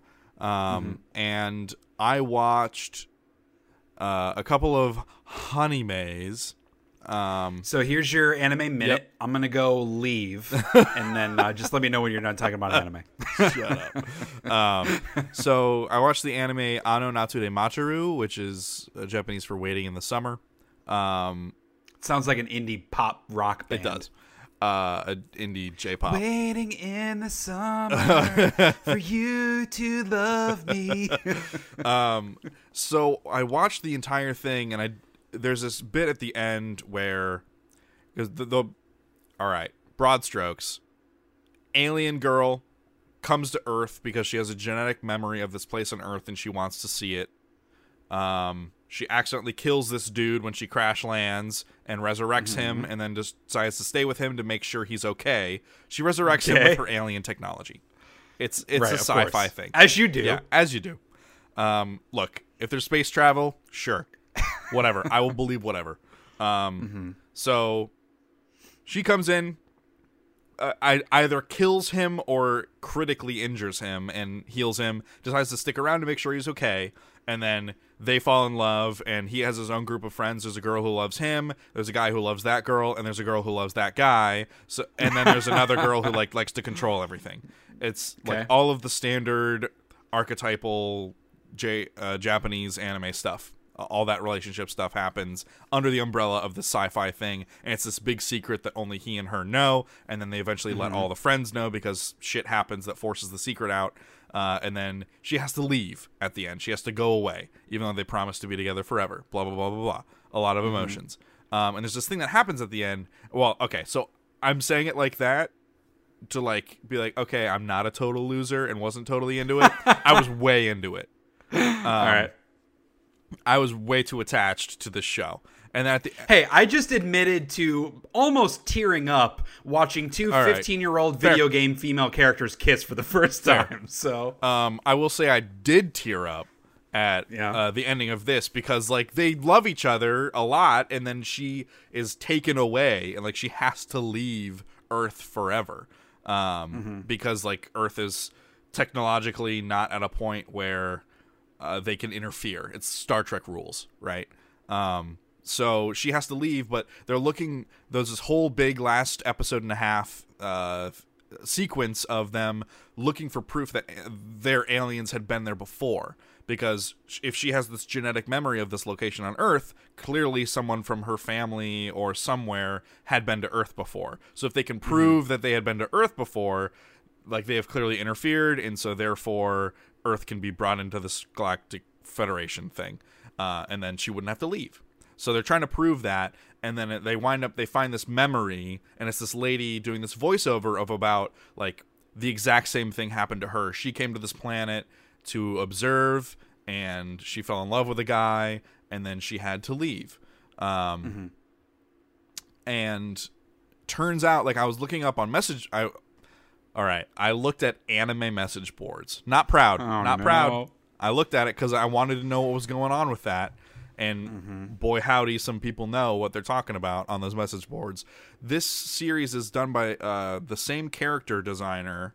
Um, and there's a believed, it's never explicitly stated, but it's believed to be a sequel to the anime Please Teacher which is the story of this alien fr- of the Galaxy Federation who comes in to observe, falls in love with a guy, has to leave, yada yada. So that stuff all happened.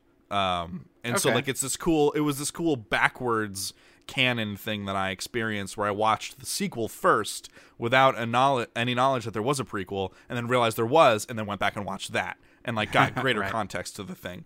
And like they were like there were rumors that oh season two of Anu Ano Natsu de Matteru was gonna come out, whatever, and then they just released an OVA or I, I think I think it's an OV OV OVA I don't know what they call it, but it's like a, a one shot episode after the fact, and they kind of leave off that little after episode with a very strong implication that she had managed to come back uh, at some point and see him again.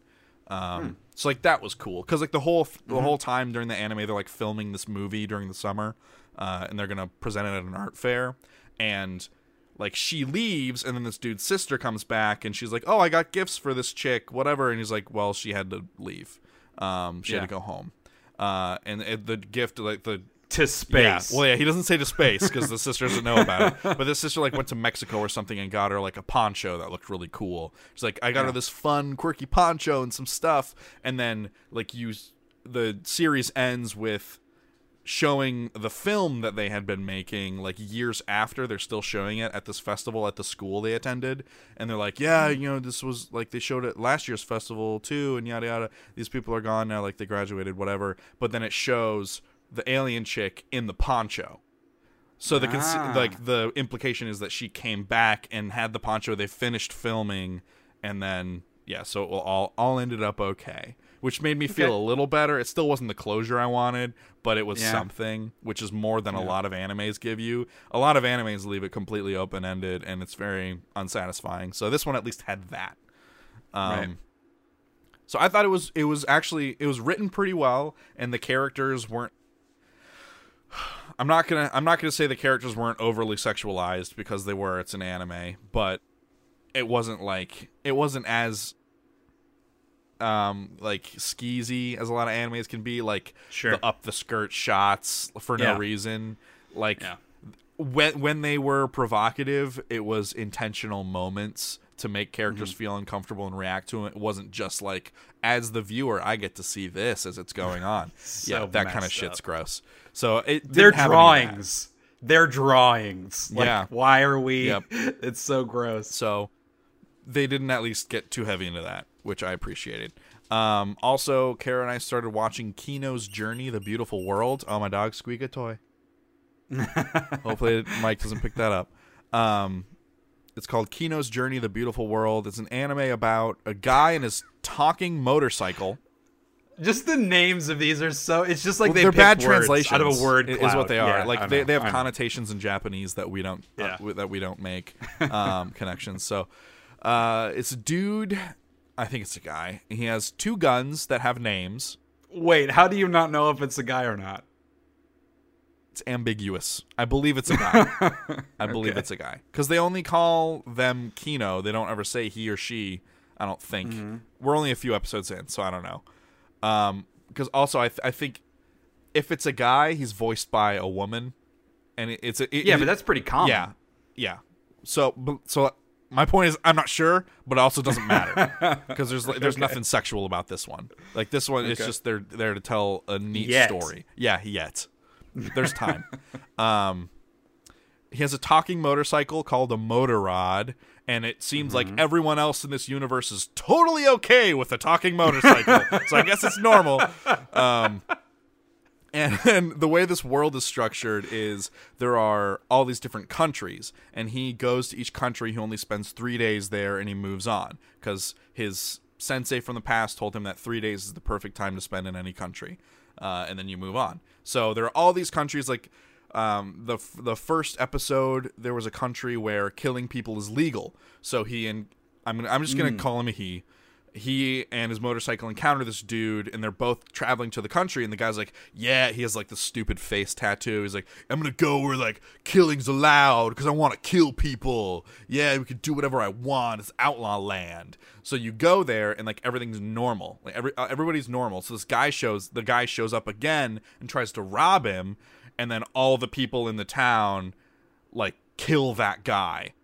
Yeah. because like oh yeah well so the difference is like killing's not outlawed here but killing's not permitted. Like there's a difference between it being outlawed and permitted by society. We don't permit people to kill people. You tried to kill and rob this person so they like brutally massacre this dude. Like the whole town gets together and kills him which is it's kind of like a cool moment. Um so that's like the first episode. The second episode is another country where they have this Colosseum game where all the travelers, all people who travel through, get dragged into it, and either they survive and uh, win this championship and kill all these other people and become a citizen, and whenever someone gets to become a citizen, they get to make a new rule for the country, or they die. Um, like they're just in the game. Why would anyone go there? Well, because they don't advertise it. Um, and so like people just wander there and then wind up stuck Yeah. in the situation. And so our dude goes in and he's a fucking badass with his guns. And there's all these guys like this big buff dude with like this mace and chain is like swinging it around, and the dude just shoots the chain and the mace flies off, and the big dude's like, uh, I yield. And then like this other dude with uh, a sword that can like he's like so good with the sword he blocks bullets. Um, and our our guy winds up killing the king of the country because you're if it's if an audience member is killed by a stray bullet there's nothing they can do about it. And so the dude our dude tells the other guy to duck and he shoots the bullet straight past him and kills the king guy. And it's like oops it was a stray bullet. Um i'm a citizen now so i'm making a new rule there are no like everyone now has to participate in the games like all the citizens and the last person alive becomes king. And then so he walks away and this entire country of people are like murdering each other. And i was like i was like What? what? What is this? What's going on? What? I was, I was waiting for him to be like, my rule is No more- no more that's what i Coliseum thought games. too. And then he was like That's no like everybody hard, has to turn. kill each other. And then everyone is killing each other.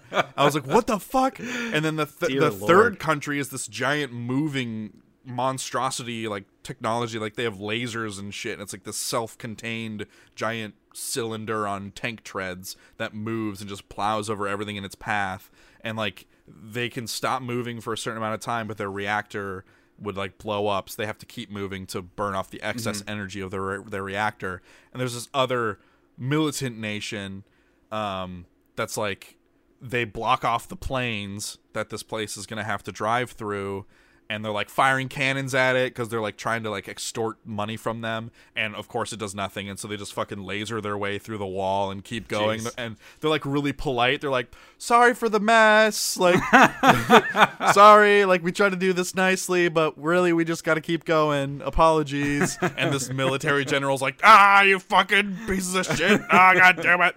And they're like bye. See you later. And they're just like on through their country like plowing over their crops and shit um and then the end of the episode it ends like uh, yeah, I can't believe those guys wanted to extort whatever. And then it turns out that the whole reason the main character jumped in with this lot was because he knew they were going to be able to blow through the city. Because so the it's implied that the main character tried to get in before and they were like oh you're gonna have to pay us a bunch of money so the main character's like fuck that i'm just gonna ride with these cool. I'll just dudes kill and everyone." just- well no they don't kill anyone they just plow through the fucking country and like like please get out of the way like on the loudspeaker like we can't stop you need to move please sorry about your house it's pretty fucking funny um so That actually sounds pretty yeah, good. and it's like a really unique setup and something I hadn't Yeah. encountered before, and it has a really good sense of humor too. So we're we're enjoying watching that. Um, and the movie I watched in the past couple weeks, only one.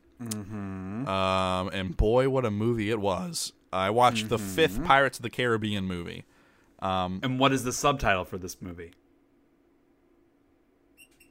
Right? uh, is it Dead Men Tell No Tales? I is have that no the one? fucking clue. I don't care enough It to look it up. be. I don't care no, enough to look of it up. course not. Um, it was a fucking waste of my time. I don't know why it exists because Yeah. so Orlando Orlando Bloom, right? Mm-hmm. And uh, dumb bad actress um, Keira Knightley Keira Knightley's a great actress. lies. Um, uh, it's aggressive negotiations, Shea. Um, the She last was not in that movie. Keira. Oh, you're right. That was That's Natalie Portman. Uh, dude, Get called out. those out, two son. are the same person in my No, mind.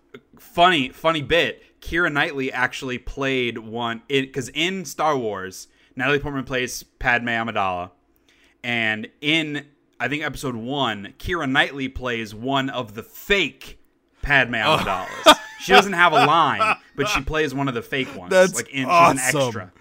Yeah, That's so good. Okay, so validated. but they're both great actors, dude. Natalie Now- Portman's an Oscar-winning actress. You're an idiot. So You you don't like those particular performances, and that's fine. But that doesn't make someone a bad ruin their whole career. for one bad Blanket job. statement, they're bad. Uh, Yes, you're right. It ruined their whole career. Yes, no one ever talks about Padme Amidala except when they or uh, Natalie Portman except Padme Amidala. Absolutely, not her completely life altering State. Yes, Okay. But she won for Black Swan, which is like one of the most amazing performances I've ever seen. All right. Well, I don't think she's very good. I also haven't seen Black Swan, so take it with a take it with less than a single grain of salt. Um, You are the I know. worst. I'm look. I'm just trying to talk about how bad this fucking movie is. so Orlando Bloom and uh, Keira uh, Knightley. Kira Portley, uh, Portland, Right, Port- of course. Port, That's it. Portman. That that's her sister. Kira Portman. Um, they show up for the last 30 seconds of the movie. oh, okay. So they did get him in there, and boy, howdy, do they look rough. Um, Well, yeah. Well, they look yeah. older. So like the the rest of the movie stars these two young, attractive people and Sure. Uh, Johnny Depp. Johnny Depp. because he's still doing it. He's still doing the thing Yeah, he does. Of course he is. He's making like eighty million dollars a movie. Why wouldn't he? Um, and then what's uh, what is that guy's name from No Country for Old Men in the James Bond movie? He plays a villain.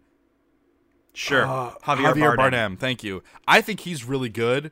I don't. He's awesome. His his entire performance in this movie is CG, so it's it's Right. like whatever.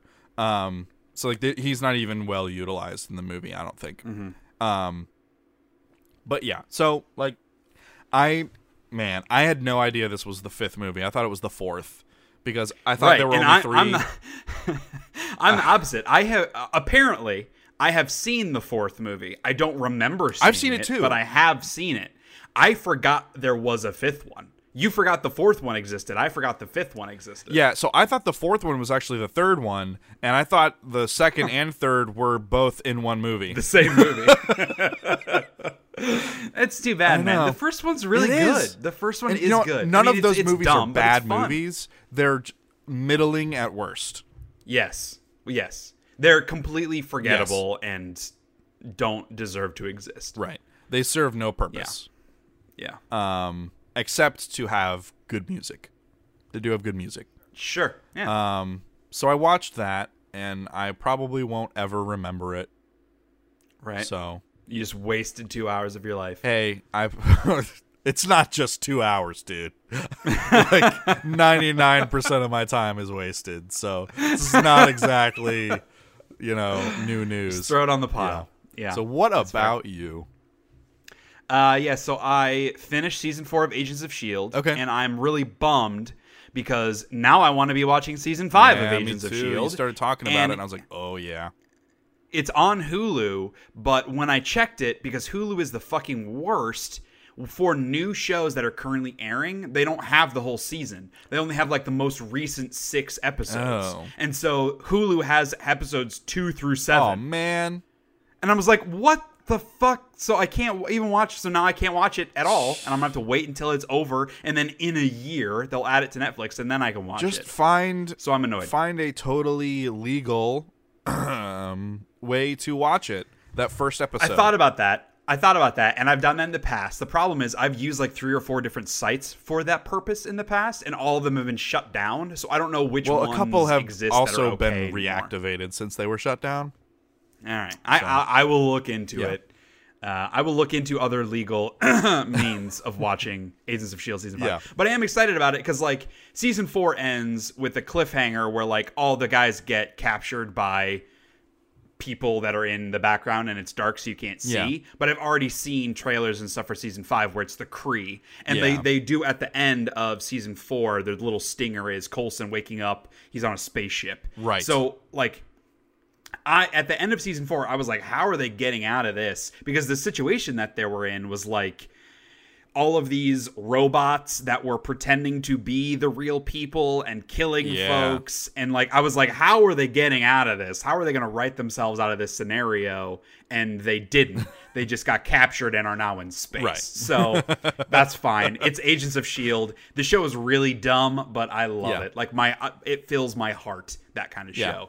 Um, so yeah, I I really enjoyed season four a lot more than I thought, and uh, I really liked the dude the dude that played uh, Ghost Rider. I thought he did a good Yeah, job. I thought so too. I like surprisingly, um, because well, because when Ghost Rider first showed up, I was like, oh, they didn't like try and get another Nicolas Cage type for this, did they? Well, they totally did not. They went a completely other direction, which is the smart thing to do. Yes. Uh, and I also watched through all of um, season 12 of It's Always Sunny in Philadelphia. So, and I mentioned this is like episodes ago, but my most, my top performing post on my website is my It's Always Sunny season ranking. And like I have way more views on that one than anyone else. I get like 10 views on that post a day, which I know doesn't sound like a lot, but it's a lot for me. Yeah. But so I was like, I should probably watch season 12 and update my post. So I did that. Um, it's it's like recent seasons of It's Always Sunny in that there are one or two episodes that really stand out in a positive way, one or two episodes that really stand out in a negative way, and then the rest of them are like, eh. So I don't know. It's it it certainly is not It's Always Sunny of old, but in recent seasons, something that's been exciting and fun, like they're taking on more tropey kind of stuff. So like in season 11 they did an episode that was completely told in first person Yeah. like the camera was frank Right, right, and they did another episode where like it was all shot like the movie birdman where like it seems like it's a continuous complete cut. one shot Yeah. the whole time and so in this season they do an episode that's more like a traditional multicam sitcom Uh. called Old Lady House, a situation comedy where it's like Mac and Charlie's mom who live together, and Dennis tries to make a sitcom. He adds a laugh track to their just.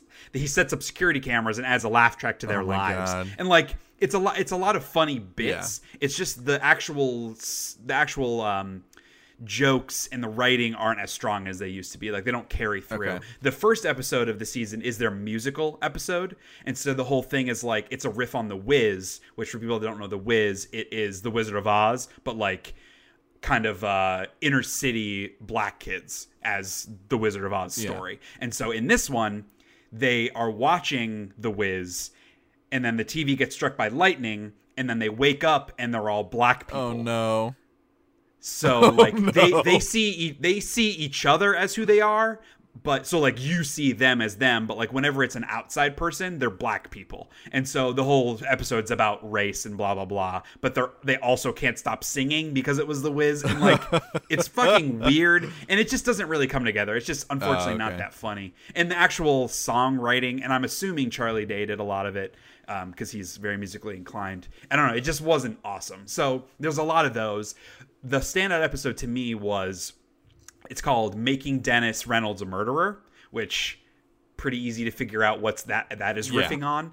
Uh, and that episode is fucking awesome because it's very it's like that fake documentary murder mystery kind of a Right. thing where he's on camera a lot and they do some reenactments and there's a funny bit where like the woman who was murdered in the reenactment is played by Dee because she uh-huh. like wants to be an Right. actress and she's like and they the voiceover as you're watching the reenactment is like legally we're obligated to let you know that Dee Reynolds is playing the other character in this, not herself, because for some reason she wouldn't agree to do the documentary unless we allowed her to be in the reenactment. so, there's, I, like, there are a lot of standout funny moments, but the whole thing, like, as a season, it doesn't really execute. Okay. And like to me, the other really good episode is I think it's called "The Gang Goes to a Water Park," which like it's just vintage Sunny. It's just Yeah. these characters in their relationships in a setting and them just being the terrible people that they Right. are. And those are the episodes I want to see. And maybe they're just running out of those ideas, which is fine. The show's been on for like over a decade, but those are what the things I want to see. Um, the only other thing worth mentioning in this season, which I was like, what the fuck is happening? In the last couple episodes, Dennis is getting very fed up with the rest of the gang, like with their bullshit. He's wanting to take stuff a little more seriously. And I was like, this is so random. Like, he's not playing along as much and he's just angry at them the whole time. And then in the final episode, you learn that he actually has a kid. And like, Oh. there's this woman that, and the the mother of the kid thinks that he's a different person, like he has a different name, a different oh job, God. and she comes to visit him, and so like it's his second life basically And at the end, there's a moment of like where she discovers that it's they've been lying, and she's like, "So make your choice. Like you can stay here with your friends, or you can come with me." And he's like, "Well, I mean, I'm staying with my friends." Like, duh. and so she's like, "Okay, fine. Say bye to your son." And he goes and holds the kid, and like there's like a really emotional moment. And it's not played for laughs. Like it's a legit emotional moment between him and the kid, where he like doesn't want to give him back to the mom, and like it's uh, it's like a nice acting moment for him. And then they're back at the bar, they're doing their bullshit, and he's just kind of like, guys, I can't do this anymore. Like I'm I'm leaving. I'm gonna go be a dad. And there's a funny moment the way he leaves, but like he leaves. To he like he leaves Philadelphia to go be with this woman and her kid, and that's how the season ends. And I was like, what the fuck is happening? Is, is Glenn Howerton, who's the actor, I was like, is he leaving the show? So I'm like looking it up online, and he has two new sitcoms this sh- coming up. One that he's acting in, one that he's executive producing, and like they've had interviews where like, yeah, he might not come back. He might work on the. and I'm like, what the fuck is going on? Like it, I don't want to watch this show, and it's not like. I don't really have a favorite character on that show, honestly. It's the It's whole group. gang Yeah, together. it's the gang. And so, like taking That's, taking what- out his that's why every dynamic, it episode just- starts with the gang. Yes, yes. Uh, so I don't know, man. It just it'll be fucking weird if he leaves, Huh. and I would be very sad. But the show's gone on for 12 seasons. It's already been renewed for 13 and 14, which assuming they don't back out of the deal and they make 14 seasons, it will be tied for longest running sitcom of all time, Wow. which is pretty amazing. Um I mean, obviously, the last several years they've only done ten episodes a season, so Well- it's not as much as something like Mash Sure. did. But uh, yeah, I don't know. It's weird, conflicting feelings about this season of the show. But I will say, like that emotional moment, it. I'm not sure that the buildup was justified, or like me actually caring about this character was justified because he's like he's a sociopath. Right. But the that actual little moment really did affect me, and I was very Well, but then by that. clearly he's not a sociopath entirely.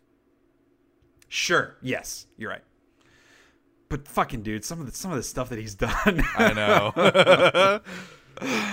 uh, and then the other show we uh, started watching Mr. Robot season two. Okay. So we watched the first season a while ago, like over a year ago, and loved it, and then just never went back to the second season. And it sucks because I feel like it's still good, but it's been so long and it's such a complex show. We're just lost. Like we just don't really know what's going on with the characters and I don't know. It's we're not enjoying it, but it's not the show's fault. It's our fault for waiting so long in between. Sure. Um I think we're like halfway through the season and things are starting to pick up because in the beginning he's dealing with the aftermath of learning that this character this other character who's been influencing him not only is actually his dad but also doesn't exist and is just in his mind so there's the Oh. first reveal when you find out christian slater's character because the whole time christian slater's recurring recruiting him to join this hacker society to take down this evil corporation and then you find out that Christian Slater's character is actually Rami Malek's dad, and you're like, "Holy shit!" And then you find out that he doesn't he he he, he died, and he's just in his mind. And then you're like, "Wait, holy shit, even more!" And it was like a fucking awesome way to end that season. And so the beginning of the season is really dealing with the fallout and Rami Malek's character trying to Elliot is his name. He's like, you're I'm not allowing you to exist anymore. You need to go the fuck away. And that's just the first couple episodes and it's just the show just kind of like spins its wheels a bit. There's not a ton of story. And now the story is starting to pick up where like they're dealing with the aftermath of having hacked them and there's there's this other darker Japanese hacking society that helped them take down this corporation, but now this other society is coming after them. So that part of it I'm getting more interested in, thankfully.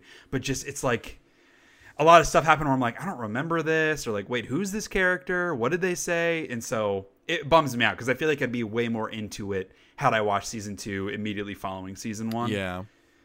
But there's too much fucking stuff to watch. What are you gonna Yeah. do? You know, Rami Malek was the uh, he was um the big bad in Until Dawn. yeah, Yeah. Okay.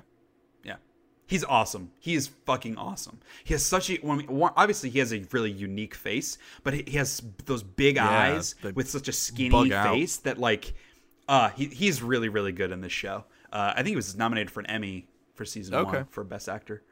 Uh, and then watched a couple movies, so I'm still trying to watch a lot more movies before I post my top 10 list in a couple of weeks. I have two weeks now to watch like 30 movies that I'm trying to watch. So probably won't happen, but I'm I'm making a dent. So I watched American Assassin, which is it was just an action movie. Michael Keaton uh, was one of the leads. It's a good action movie. It's not particularly special. Um, it's like a basically this kid. He uh, his fiance gets murdered by a terrorist cell, and so he's trying to take them down on his own. Gets recruited by the FBI or CIA, one of the two, and so he becomes part of this team. Figure out there's like a nuclear plot that's being driven by an old uh, agent that Michael Keaton trained, played by Taylor Kitsch, who that poor guy, he's a good actor, but um, he was originally in Friday Night Lights, and he's had a couple opportunities for like big movies that have flopped. He was in the um, oh shit, uh, John Carter from Mars movie that was a huge flop, and so like he's a good actor, but those couple opportunities where he's had to like be the leading man have been bad. Not his fault, but just the movies have been Okay. bad. So he keeps getting relegated to like supporting cast Bummer. now, and it sucks because I, I like him. But it was a fun movie. It's it's not particularly amazing. It's very much like a Mission Impossible, not in story, but like in execution, where there's some really fun action sequences, but the story is like relatively forgettable. Yeah. We watched Battle of the Sexes, which is Emma Stone and Steve Carell. It is a true a retelling of a true story from the 80s or no, sorry, 70s of um I don't oh, I'm not going to remember her name, but she was a famous female tennis player who was like the best female tennis player in the world and she started her own women's tennis league because the men's tennis league they weren't paying fairly between men and women. And so she quits and goes and opens this other thing. She gets challenged by this old famous men's tennis player played by Steve Carell for the the two of them to play. And it like it's there's a lot of like women's rights kind of stuff in the Yeah. movie and in the story. It was really really well acted. Emma Stone and Steve Carell are both really really Like, is awesome it supposed to be it. funny? It is. It is funny, but it. I mean, it's a serio comedy. Okay, I would say. Um, Steve Carell's character is the most funny part of it. He's like uh He doesn't seem like a real person. The like the shtick that he gets up Right. to. Uh, but yeah, I mean, there's a, the huge undercurrent of equality because like these women are looking to be treated equally by men. Uh, and, and all that kind of thing, and uh, I don't know. It's it was a really good story. I think that it's interesting because she wins, like she beats the Yeah. guy, and I'm I, I'm not saying I have an opinion one way or the other, but it's interesting because this movie would have never been made if she would have got, if she would have lost, if that makes Yeah. sense. Because it, it's I mean, and this is an important thing in modern times because equality between men and women has been a hot button top- topic for a really long time. I feel like it's even more at a head in recent years. Um, not specifically when it comes to like pay or whatever, but like as a society, how men and women are looked at by the opposite gender. Uh, so it's it's a good time for this movie. It definitely leans into that, which you may or may not enjoy. It de- like the movie has an agenda. I, I guess is a fair way to Yeah. say it. Um, so take that for what you will. But as a movie, I think the acting and, and the writing are, are very strong. And like some of the stuff that these male announcers and the guys are saying about the female tennis players, to be fair, I'm taking the movie at face value that they're not exaggerating this stuff that much. And listening to them talking about, I'm like, holy shit. Like, how can these men talk about women this way? It's like offended me, and I am not easily offended. So I recommend that one. And then uh, last night we watched Gold, which came out at the beginning of the year. Matthew McConaughey takes place in the 80s where he's like a prospector, like he's trying to he tries to find min- minerals and stuff. And there's this huge scheme where like they find gold in Indonesia and they like overnight basically become billionaires because they have all these investors. His company gets on the New York Stock Exchange, like all this crazy shit happens, and he's quite a unique character. And then you find out that it's all bullshit. His partner was sprinkling gold dust into the samples to like pretend there was gold. And like the main character didn't know about it, whatever. And it's based on true events, which is what really fascinated me. And so Kelly and I were looking it up afterwards after we watched the movie because I liked the movie. And afterwards we were looking it up and basically the quote unquote based on true events part is that there was actually a scheme where it seemed like they found gold in Indonesia, but it was a lie. That's the only true part. All the characters are different. And in fact, the guy that faked it was actually three guys in real life that faked Sure. it. And in the movie, the main character, he didn't know about it, but in real life, it seems like he probably did know about it. the real life thing took place in the 90s, not the 80s. It didn't take place in Reno where it did in the movie. It was took place in Canada and real. And so I'm like, so based on true events, like this isn't even really based on true Right. events. That's like saying King Kong is based on true events because at one time an explorer went to a remote island and got captured by natives. Like that is based on true events. And just oh yeah, the giant gorilla that part was made up. But like I don't know. It, it honestly hurt my enjoyment of the movie because so much of it was dramatized that I was like, eh, this might as well have been like a fiction movie. Right. And like why even if it was a fiction, why even say based on true events at that point? Exactly, exactly. and if it was a purely fiction movie, it would still be enjoyable. But part of what I liked about it was that it seemed based on true events, and that made the crazy stuff even crazier. So the fact that none of that actually happened makes it like less exciting. Well, now you I know why they put it on there. Yeah, It's just a shitty thing that they're able to get away with that. right, and just like based on true events, inspired by real life. Like those words mean Right. nothing in in Just a- Hollywood. if a if one element reminder. is true, yeah.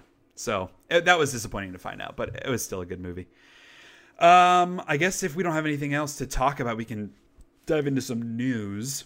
Two hours in. There's not a yeah, there's not a ton of stuff. Uh, the here's this is the biggest story. So, Kyle, I think you know more about the Nintendo Labo, Labo, I don't know how you Labo, say it. I guess. Labo. so tell us about this because like when I first heard about it, I thought it was pretty lame, and then I started looking more into it, and I was like, this is actually kind of cool. Yeah. And then the more I thought about it, I went back to thinking that it was mostly Yeah. lame. so wh- tell us about this. So Nintendo had a little mini direct that they had the other day, um, and they showed off uh, Nintendo Labo, which is cardboard do-it-yourself projects that have Switch implementation. So they sell these mm-hmm. kits, and they're little cardboard models that you fold and bend and pop out, and they make things. Like one of them is a keyboard and you put your switch controller in the side of the keyboard and the sensor I'm I'm guessing how it works. The sensor reads every time you push a key like how far away the thing inside the keyboard is. It registers what key you're pressing.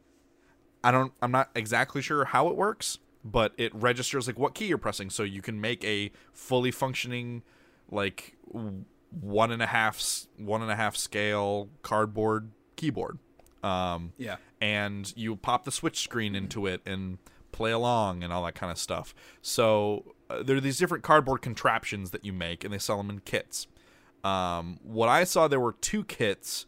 One for seventy dollars, called the Variety Pack, which comes with like the keyboard, the um, there's like a fishing pole, and some other stuff like that. Um, there's a little like, you know, those little microchip bugs that they used to sell those Right. those little toys Yeah. with like the four legs that or like the six legs that pop down on the ground and they vibrate and they move. and you had yeah, you had a little remote control where you could make it move. yeah, and it moves by vibrate by by vibration. You put the uh, the Joy Cons into this cardboard version, and you have the uh, the touchscreen uh, Switch tablet in your hand, and you can control it with the touchscreen. So the Joy Cons vibrate in such a way that it controls what direction um, the thing vibrates in. So it's like a fun little toy thing. Um, now these kits come with the software.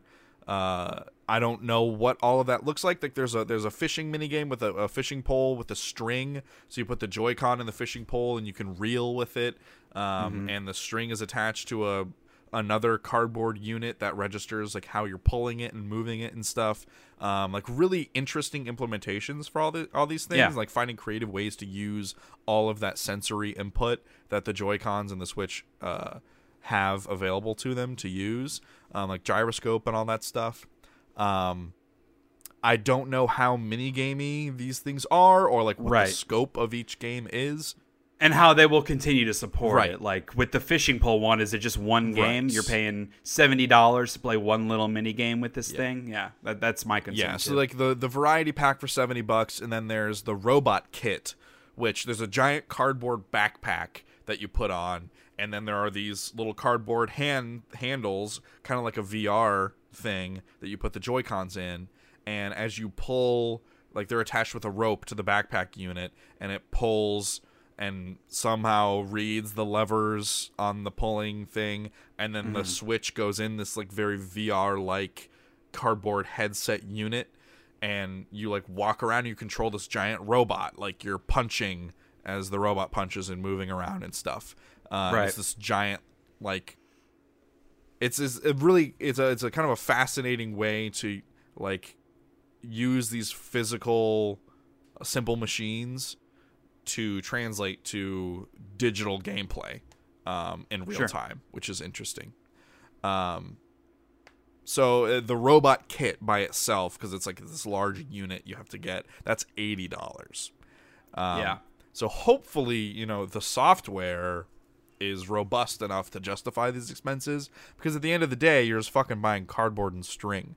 Like that's so Yeah, I, cheap. th- I, think it's tough. It's a tough sell on, from that perspective because you're right. It is. It's cardboard and string, but there's clearly some technology going Yeah. on inside of those two to make this all work, and they're pretty robust. Like they're pretty complicated things to put They- together. yeah, it it, seems seems like it. like a lot of moving parts. I, I So do there's a like Lego a lot aspect of to it. customizability too. Yeah, and yeah, since yeah. it's cardboard, you know, you can color and marker and color on it and- design on it and stuff in like some neat ways, which is cool too. Yeah, I think I think all of that is really Um, cool. It's it's super expensive, which is not a new thing from Right. Nintendo, but it's it's for me it's more about the continued usage of this. Is this a thing that's fun to try one time? Right. Are they going to keep having new games that support these things moving forward? Right, and I, I imagine that depends on the success of it in the early weeks. Um, Yeah. and you know, they they did come out and like part of their marketing before this the direct happened was there's going to be like a new way for kids to play with the Switch. So they they have they have Right. a market they're clearly targeting. Yeah, it definitely seems targeted to, targeted to Yeah. kids. Although I don't see any kids being able to build this shit. Their parents are going to certainly have to, certainly have to do Yeah, well, I, I did see in the trailer uh, on the Switch itself, it has like directions, so animated yeah. directions videos that play on the Switch in the software to put the thing together, um, which Yeah. is kind of neat. So Mm-hmm. I don't know, like Nintendo always has these crazy, weird peripheral ideas, and this is, I think, one of the more interesting ones they've ever had. Yeah. Um, and even if this doesn't work out, it's a cool thing for them to be experimenting Yeah. with that could lead to some some cool things in the future of the industry. right and you know not not even necessarily just by nintendo and not even necessarily Right. just from a games industry perspective you know also like education and stuff like that it has cool Yeah, absolutely. um possibilities for for that so it's interesting it's coming april 20th um i believe the variety pack and the robot kit will both be available then i don't know that i will get this i think i might wait to see like what the software how, how robust the software lineup for it is.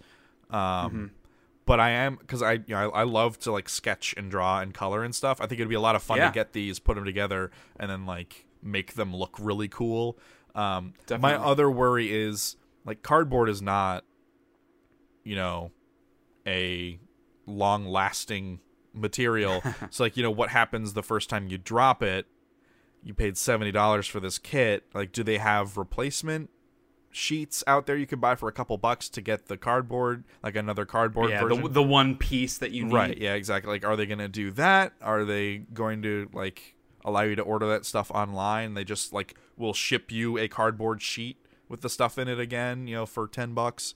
Um, that would I feel like that would be a smart thing for them to do because like this cardboard stuff, like the digital software, that lasts forever, right? As long as the Switch is being supported, that will last forever. But the cardboard stuff over time, like it's gonna get beat up a little bit. It's gonna get used. Your hands are gonna get sweaty and soak into the cardboard and soften it. Like it's gonna not retain its shape and potentially Right. the accuracy and functionality that you need it to. So that would be my other worry. Um, Sure. Yeah. so I don't know, just a really kind of fascinating, weird thing that, of course, Nintendo's doing something weird again.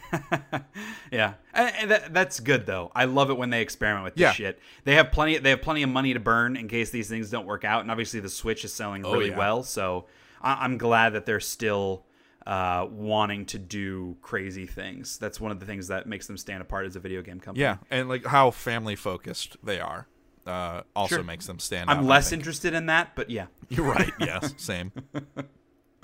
Uh, so this is more of a public service announcement than like a big piece of news. But the Xbox One now has over a hundred games that are graphically enhanced, so like 360 and Xbox original games, which is just like that's pretty cool. That's a lot of games that you can now old games that you can now play on your Xbox One.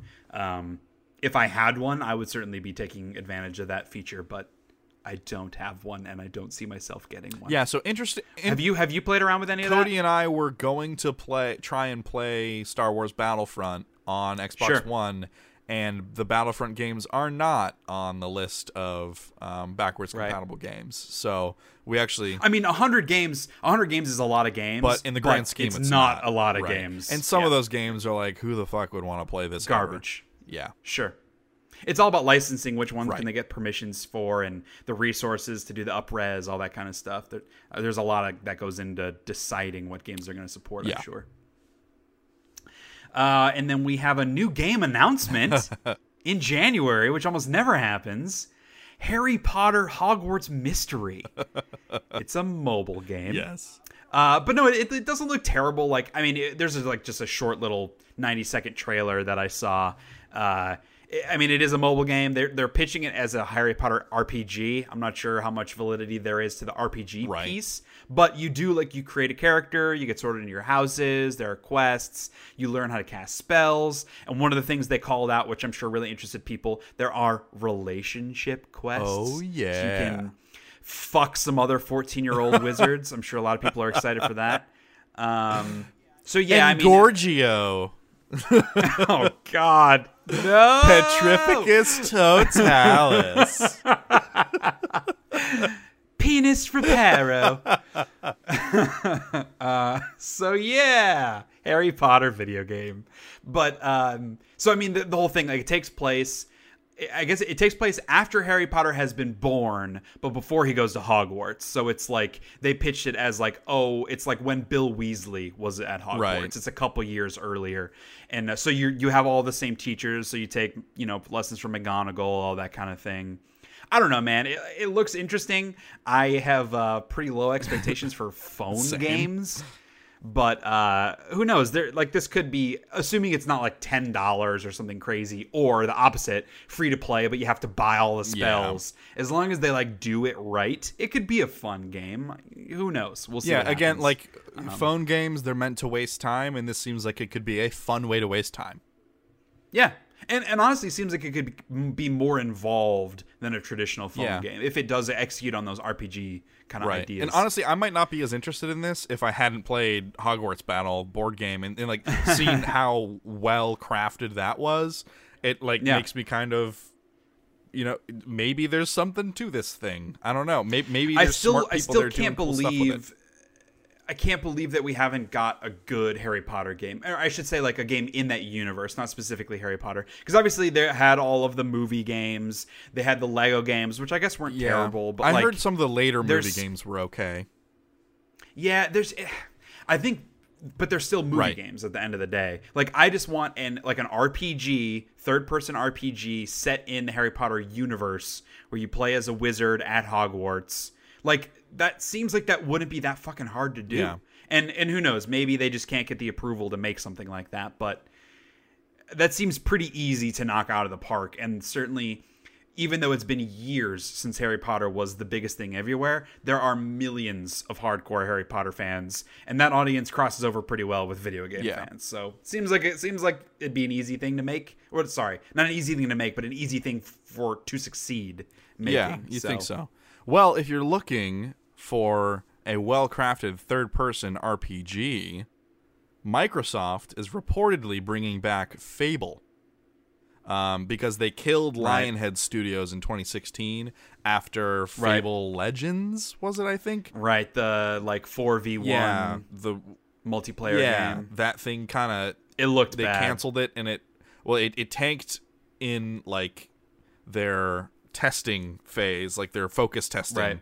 Nobody Right. liked it and it was bad and then microsoft killed lionhead studios for it um, so fable was effectively dead but now reportedly eurogamer uh, supposedly has sources close to the project quote unquote um, uh, they're bringing back Fable. Um, so obviously, this would be like they, they said there's reports of like 200 staff members have been moved to a new development studio they're opening um, to lead this.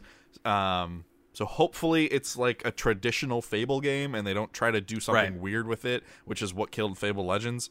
Um, because Right. it's been long enough now since Fable 3 that I feel like people could be into a new and ne- next gen Fable third person RPG experience. Um, also, you know, if this is true, it's like four or five years away at mo- at, at least. Sure. So maybe this is even supposed to be like a flagship game for Microsoft's next console or something. Um, Yeah, maybe. No It- it- that seems that would seem weird for them to start a new studio and make this um, like nostalgia driven game if they're not planning on bringing it to Xbox One as soon as possible because like they, they don't have that many exclusive games. They don't. They're you know they and like they don't have they don't really have anything because they don't have the exclusives. They don't have the third party deals. It's this like backwards compatibility piece that's like the big selling point now, which like that's not a very compelling argument to buy a new console is to be able to play my old games Right. on it. It's a cool add-on, but it's not why I'm going to buy a console. So this to me seems like a smart move to get those fans excited and buy an Xbox and buy more games, but only if they can get this thing out in two to three years. And I mean, if they're if they're staffing up to 200 folks, that's a lot. yeah, that is a good size studio. studio. for something like this. Um, yeah, so I, I don't know. And you know, obviously, this is a rumor; hasn't been completely confirmed Sure. yet or officially announced by Microsoft, so we don't know who is on staff. Hopefully, they have some of the former Lionhead Studios folks, um, so they, you know, like some some of the creative leads that uh, or art Mm-hmm. leads, so they you know keeps the look and feel of it consistent. Because I always liked the um, the visual style of the Fable games. I always thought that was maybe Sure. the strongest thing it had going for it. I thought Fable 3 the gameplay was kind of bad and like way oversimplified, but I always I liked the cartoony style. Um that, Yeah. and I also I feel like some games since then kind of aped that style a bit and maybe did Oh, it for sure. better, but so so them revisiting it with this new context maybe could make it a little more cohesive and a, a better a better full package. Hopefully, that's Yeah. the that's the idea, anyways. If this is real, Uh, so what about? So tell me about Granblue Fantasy. I, I have not heard about this. yeah. So all. Granblue Fantasy is an anime that came out this year, I think in April. Well, that's when it aired on Crunchyroll. Anyways, that was my source that I went to look into. Uh, yeah, I guess last year it would be 2017. Um, and there's a new, uh, well, not new, like a gameplay like benchmark trailer came out of like a chick walking around a town and it's beautiful a lot of really good music. Um, the art assets are phenomenal. Um, i thought a lot of the animation was really good too. Um, so she's walking around town whatever. I, don't, I haven't seen the anime yet. It was actually on my crunchyroll queue to watch so now i'm definitely going to watch it. Um, that's probably going to be the next thing i watch. Um, and then they had like a, an extended gameplay uh, combat section um, Oh, okay. where they actually show off a lot of the HUD elements and the uh, actual combat. It's active uh, third person. It's a third person action RPG, so it's like real time combat. Uh, it looks like Yeah. it handles pretty well. It does the stutter on hit thing, which I'm not super into, but um, you know, you know what I'm talking about. Like every time, like it's you're pulling off like chains of hits, and every time you hit an enemy, there's a slight stutter with the hit. Okay. Um, I'm not a big fan of that, but yeah. it looks really nice and it ran really well on whatever high end PC they were probably running it on. um, Sure. uh, the HUD elements look nice. There's a lot of magic, like active casting of magic, and you have a party of characters Mm-hmm. that are like casting support magic and other offensive magic. Um, like a lot of ice and fire and wind stuff going on, basic elemental stuff.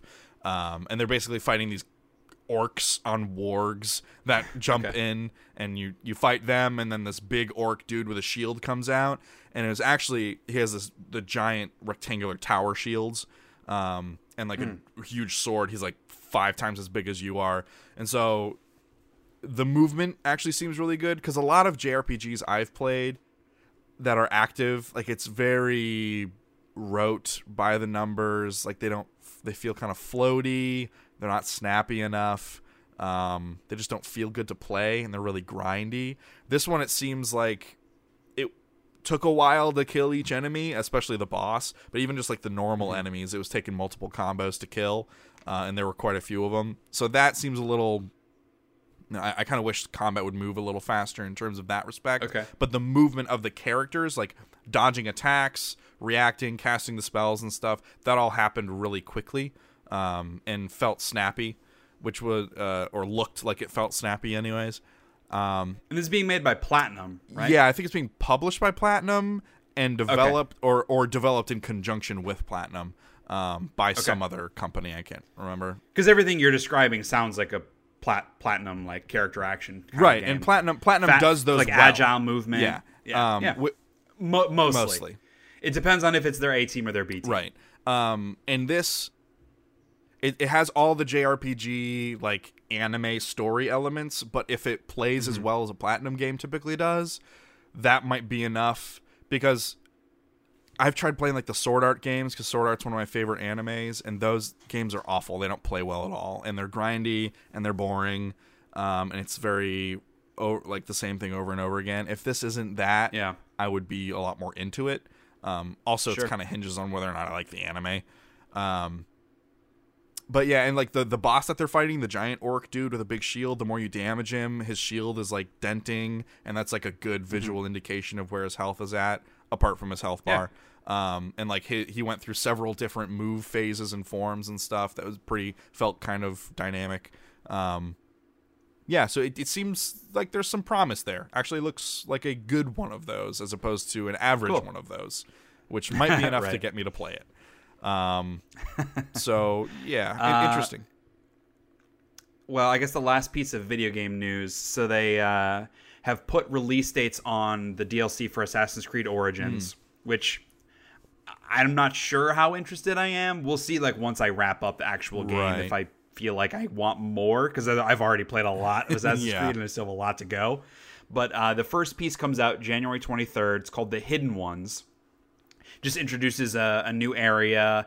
You fight some like Roman enemies. It's got like a new kind of side story. And then they have another paid DLC on March 6th called Curse of the Pharaohs, which seems similar. New area, new types of enemies. But that one focuses more on like these special kinds of monsters and stuff, which that could be cool because it's Right. different than most of what else you're doing, which is like, you know, when I talked about my experience fighting that giant snake thing and like you have this glowing gold bow with infinite ammo and it wasn't that awesome of a from mechanically because basically the snake just kind of goes in different areas spits poison at you and you're trying to shoot him when he comes out of the water it's not like the most amazing from a gameplay point of view but it's different Yeah. Than most of what else you're doing in Assassin's Creed, which helps keep things fresh. So if this is giving a lot of that, where like maybe there's some big monster bosses and different kinds of enemies and the way they fight could be more engaging.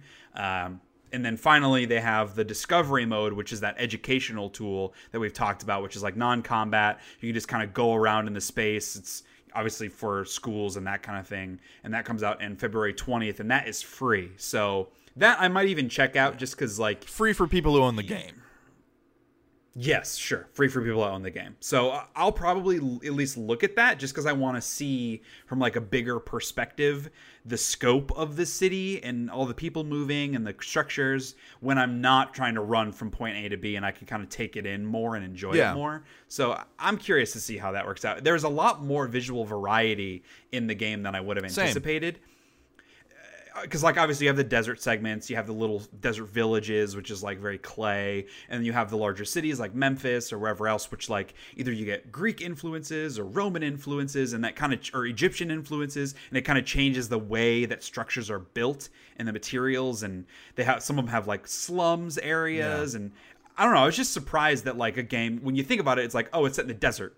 There's like like oh there's not a ton of variation there but i'm finding there to be more visual variation than even a lot of other assassin's and creed they're like, games. like swamp-like areas where the water floods Yeah, through, yeah. and like those Yeah. are next to these really like verdant pasture-like villas Yeah. that grow a lot of like crops and stuff, and like it's an interesting contrast, like because like you know oases like in in the in the desert, there are these tiny little spots of nature and life, um, and Yeah. they even ma- they make those interesting, but they also make the surrounding areas interesting as well by filling them with Right. uh, with a with a lot of architecture and and, and variety. So Yeah, and, and I didn't bring this up when we were talking about the game. I don't think that it's a great looking game from a technical perspective, especially the characters. But the art direction, I think, is awesome. Right. And I'm assuming, and it sounds like there's evidence to back it up, that it's very uh, faithful to real life, um, which I really respect. So it's like, I mean, it's a huge game. Yeah. So I'll give them a little bit of credit in like the visual fidelity side, but the art direction is very strong. So using this as an educational tool, it's more it's more than just that it's accurate. It's also like I mean it's good to look at those buildings and stuff. They just they look yeah, pretty. So yeah, they do. it's cool.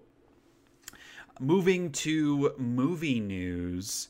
So Fox, after the recent sale, which is still they need to sign on the dotted line, or not that, but they need to get improvement basically that this is okay to do.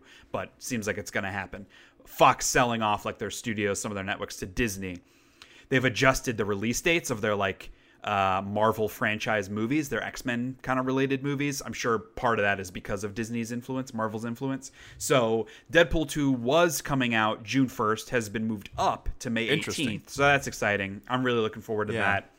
that. Um, disappointingly, New Mutants, which is their like young X Men horror Yeah. movie, it takes place in like a psych ward. It looks fucking awesome. Well, maybe as a horror movie, not awesome, but awesome that they're doing something new with Yeah, these franchises. inserting new They're not just genres into action the movies. franchises, Yeah, yeah. that's very very exciting. But that movie was supposed to come out in April of 2018. It's been pushed back to like beginning of 2019 at this point. So that Oh. sucks that they're pushing it back. Hopefully, it's not an indication that the movie didn't come together or that they want to do reshoots. But um, it, hopefully, it's more just strategically because you have to imagine that Disney and Marvel are now thinking, how do we integrate X Men into our current Marvel Right. franchises? And I'm assuming that a lot of these moving pieces have something to do with that. Finally, Gambit was supposed to come out in uh, beginning of 2019, starring Channing Tatum as Gambit. Oi. Moment of silence for that awfulness, and it was going to be directed by Gore Verbinski. He was the third director attached to this movie in the time since that has been announced. He has now left the project due to quote unquote scheduling conflicts, uh, and it's been pushed back to June 2019. So they're still looking for a new director. um, I have my personal preference that this movie never happens because I don't want to see Channing Tatum do a Louisiana Me accent. neither. I don't want to see Um, Channing nor do Tatum do much of anything. I was just saying, frankly, I don't want to see him do anything, but I really don't want to see him do another accent because I've seen him do accents before and it's hilariously embarrassing and not in a fun way, just bad. Uh, so yeah, we'll see if that movie ever happens. It certainly is on track to never happen, I would say, considering it's supposed to come out in a year and it doesn't have a director. right. So we'll see.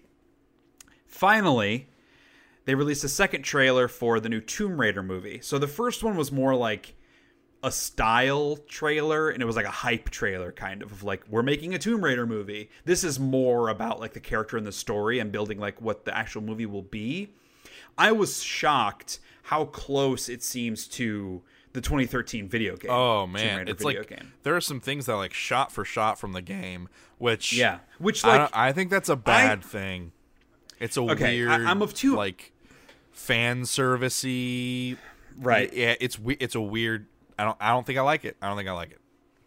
I'm of two minds because I really liked that game. Obviously, the story seems to be different because in the video game, it's very Asian influenced. They're looking for this like hidden god, effectively, and in this, it's similar, but it seems also different. I'm not describing that well. It doesn't. It does. The story and the villains seem different than the Yeah. game. It's all the other stuff, like it being on the island. The actual Lara Croft character seems pretty inspired by the game. She obviously uses her pickaxe, her bow, all that kind of stuff. That th- that stuff I think is good to take from the game because I think the game was really successful in building Lara Croft as a character more so than anything else Tomb Raider has ever done. The old Angelina Jolie movies, the old video games, she was a TNA character, Right. and this is like she's a human being who has like thoughts and opinions and desires, which I think is very good. The actual trailer, it just it doesn't look great to me. It looks the a lot of the effects were pretty bad. Um, so I don't know. I I'm hoping it doesn't turn into like Assassin's Creed, the movie they made, because that when they announced it, it looked like it could be cool. It, there was a strong cast.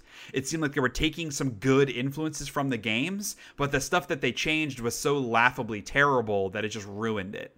And this, I f- am afraid, is the same thing. Yeah. Where it's a strong cast. They're obviously taking a lot of lessons from the games in a positive way. A lot of the fan service stuff seems cool, but the actual story could maybe be bad. I am hoping that with Walton Goggins playing the villain, Walton Goggins is fucking Yeah, I love him. So I'm hoping that he can carry that like mustache twirling smarmy villain that he seems to be doing because he's really good at the chewing the scenery kind of Yeah, characters. So I'm hoping that he's able to. The director gives him free reign on uh, going over the top because he's good at that. So I don't know, man. I, I don't know. I, I when I first heard about this movie, I was not excited. I saw the first trailer and I was like, this actually could be pretty good. And now after watching this one, a lot of those little bits and pieces, those red flags, especially like the effects and stuff and the music, I was like, actually, maybe not. The music they used for this trailer was pretty terrible. I agree. I thought it was a like. yeah. I'm not a huge fan of that nor- that song normally, and I thought that cover was Mm-hmm. It was a bad terrible. remix cover. Uh, not as bad as the ending credits of Wolfenstein 2, but right, which I have not seen, but I have heard that it was pretty I don't think terrible. I've ever heard a worse cover of a song in my entire life. Awful. That's and that's including like punk rock does Bohemian Rhapsody. so right. it's a it's a low low bar to miss. Um, so I know, I mean, we got a nice long episode going, but there was one segment that I kind of wanted to talk about because I've been thinking about this a lot lately, and that would be the most disappointing video game experiences from 2017. So last episode we talked about your favorite games. I still need to put my list together, which will come in a couple of weeks, but figure this is the Shea Hates Everything podcast, so we should talk about maybe some games that weren't awesome. and this isn't like saying these are the worst games we played. It's just most disappointing. What did we have really high expectations for for whatever reason that did not deliver? Yeah. So I guess because I have like a top five. So um, your two biggest disappointments are also on my list. Right. So we we can walk through my top five and talk about those. So my fifth most disappointing game, Nier Automata. Not because I personally had high expectations for it, but because it was sold to me so well by the guys at Giant Bomb and girl at Giant Bomb that I was like, I'm willing to give this one a shot. I'm gonna put it on easy. I'm gonna see how fucking batshit the crazy story can get, and I'm excited for that. And to me, the gameplay was just so uninteresting that I didn't want to see it through. And I totally believe that things get wacky and that it does have a deeper character thing that they're trying to build. But what I experienced in like six, seven hours of game time, which is a pretty good amount, the combat is terrible. The game is straight up fugly looking. And I didn't find, even though there was that one crazy scene, I didn't find it to be all that engaging from a story perspective. Right. So I don't know. Yeah. What about you? I mean, you played um, less than I did, or more than I did. Uh, I think I played just slightly more than you did. Um, and Okay. I just have not had a drive to go back to it. Yeah. And that that's more what it is. Like and again, I'm not saying that it's this terrible game. I definitely think there are parts of it that are bad. Like I think that it looks terrible. Yeah. Period. Um but it's one of those where like there are lots of games that I've played recently that didn't grab me that I want to go back to or that I did enjoy a lot of aspects of and dislike some aspects of, like Life is Strange. I want to play the third episode. There are parts of that game and the first two that I thought were terrible, but there was enough good that I want to go through the third episode, even knowing that there's still going to be stuff I don't like. With Nier Automata, I have no interest in ever touching it again. And I might, but right now, like, no thanks. Hard Same. pass. Um, number four on my list is Telltale's Guardians of the Galaxy. This is less because I mean I've Telltale's been a mixed bag lately. Uh, they are working on too many things at once, I think, and they're just overreaching. And hopefully, they are dialing that back. I also feel like a lot of their writing team has left the company in recent years, and so the writing has not been as strong as it was back in like the early Walking Dead days, Wolf Among Us, that kind of thing. This was less about high expectations for a new Telltale game and more just like because it's Guardians of the Galaxy. I really like Guardians. It's a really easy, good opportunity for humor, which they did well in Tales from the Borderlands. And there's just nothing in this one that like the, it's just not a funny game. The the jokes are painful. They're like bad dad jokes constantly. Um, it just doesn't have that much personality. The actual gameplay pieces aren't interesting. There's like a puzzle solving mechanic where you go between two different levels with like some jet boots, and it's just hard to control. The eh, camera isn't set up in a way to where you can see well. It just seems poorly designed in a lot of ways. I've played the first two episodes, and I will finish it, but only because I want to get the platinum trophy. It's not that I want to play the game. So Hey, you get I was paid pretty for platinums now, man. Gonna make that money back. Yeah, like ten cents. Yeah, which you can only use on the PlayStation Store. Yeah. Um, so for me, number three is Yooka-Laylee, which I did have pretty high expectations for. I mean, it was a Kickstarter game. I didn't kickstart it, but I've been following it for a while as just sort of a reinvigoration of that 3D platformer piece. And I've really liked the Ratchet and Clank games for a long time, but they've gotten more into the action side than the platforming side. So I was looking forward to this being like a new Spyro, a new Banjo, a new Super Mario 64 style platformer. And it is. The problem is that just doesn't carry anymore, Sure. unfortunately. Like it does everything that it tries to do. It's just that that kind of game just doesn't really work anymore. There's too much repetition. Uh, the camera is bad. Th- There's some charm to it, but a lot of it is I don't know. I didn't like like a lot of the characters. I didn't think were that cool. The vendor who's a snake that wears pants is pretty awesome, but that's about it. Um, so yeah, I mean, and I I told this long uh, several episodes ago when I was playing through it, but I played through most of the game and I got almost all of the little side collectibles that I could get and I was ready to face the final boss. I go up to the door and it's like, nope, you need to collect like 30 more of the books or whatever the hell. I don't even remember what it is anymore. And I was like, no. I don't want to go play the same mini games again, just in a new world. I don't want to go do these hidden challenges anymore. Just no interest. I've played this game for 20 plus hours. Let me beat it. Don't make me get everything in the game to beat the game. That sucks. So that was another disappointing piece because despite everything, like I wanted to see it through, and I am not ever going to see it through Yeah. now. Number two for me is Star Wars Battlefront 2 and we've talked ad nauseum about why that game is a fucking bummer. We don't need to revisit that, but just kind of from a broad strokes perspective, it seems like they made some good improvements to the actual multiplayer player part, but everything around the periphery with the loot boxes and the progression are so anti-player that like it's straight up offensive to me and the single player is just a complete missed opportunity. Functions so much like the Battlefield 1 single player, where it's like it's a tutorial for, for the multiplayer versus an actual story of its own. And they had an opportunity there. Like, uh, whatever her name is, the main character, Erso, no, that's from Rogue One, whatever. The main character that you play as, like, she's an interesting character. And the whole, like, was working with the Empire and then goes to the Rebels, like, that could have been compelling but they just throw in all these side missions where you play as your favorite Star Wars heroes and meaningless things that it kills all the momentum of this character story. It's so linear. Uh, it's just it's a missed opportunity in every single sense of the word. And then if you add on top of that those EA business practices that are absolutely deplorable, I actively hate this game. And then my number one, well, actually no. So you have another one on your list that I do want to talk about a little bit. So let's talk about um, Zelda. Yeah, so Breath of the Wild is. um, I didn't do like a top five or anything. I just listed my two Sure. biggest disappointments.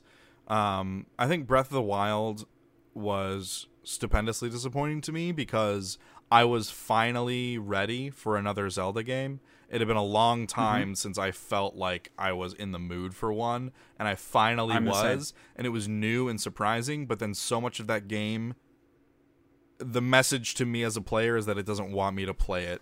Um, like the rain that makes you fall and you can't climb and traverse Yeah. the way you want to. The gyroscope puzzles that are in some of the dungeons are deplorable. Like the they don't feel Mm-hmm. good. They're frustrating and difficult. Um, I think this whole stamina system is bad for exploration. Um, Yep. The cooking, the cooking interface is awful. It's tedious. It- it's yeah, just poorly yeah. designed. The UI is bad. and not well explained. Um, and the story is practically non-existent. I have no idea what's happening in the story. Um, it does not direct you in a very meaningful way towards anything significant. Um, See that that I like actually. I like that it's like your quest is to defeat Ganon, and you can go about doing that in whatever way you want, and it's just completely free. I like that. I think they could have done a better job giving you more stuff up front, maybe like more ideas of things you can Sure. do. Because I just ended up wandering, Right. Accomplishing nothing, and then I keep stumbling into areas where I'm o- like the guys are over leveled and I die in well, one like hit, how how am I supposed to know I'm supposed to go defeat these like little uh the corrupted yeah, Divine divine beasts. beasts, the corrupted versions of the heroes? How am I supposed to know I'm supposed to go talk to the Zoras? Like how Yeah. do I know any of that stuff exists unless I stumble across it? Like Yeah, and I, I think that there is a benefit to that because it is that sense of discovery, but maybe I don't know. I don't know what the solve is for me because I, I like that from from a design perspective. I think that's good.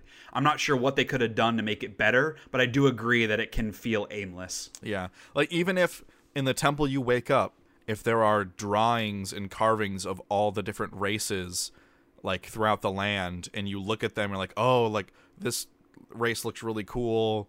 They might live in this kind of an area, so I'm going to go search this part of the world to find them and discover more about them." Even if it's something like that, but there's nothing like that. Um, it's like Yeah, you don't know the races that are in the. If you've never played a Zelda game before, you don't know the races and you don't know what they're like or where they might live. So it, I feel like, in some ways, your enjoyment of this game depends on foreknowledge of the Zelda canon, whatever that even fucking is.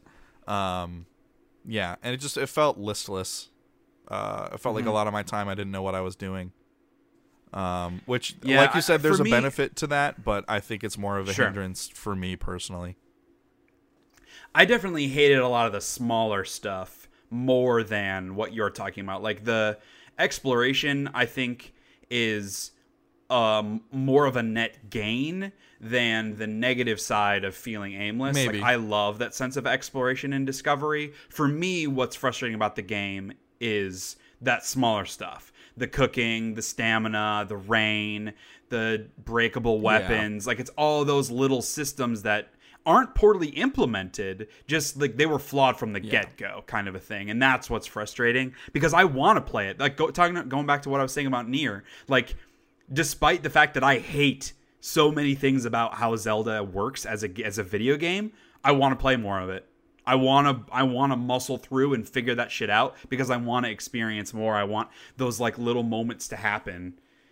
And that like that to me that positive outweighs the negative personally. But I, I certainly can't blame you for any of the criticism because I think it's all valid. Yeah, I you know, and like how you switch weapons and equip stuff. Like, yeah. Oh yeah, it sucks. How how many examples do we have of radial wheels that work properly and like exactly as intended, and they go and do this bullshit system that feels bad and is obfuscated and poorly Yep. designed, and like Yep. it just goes like they develop this stuff in a bubble.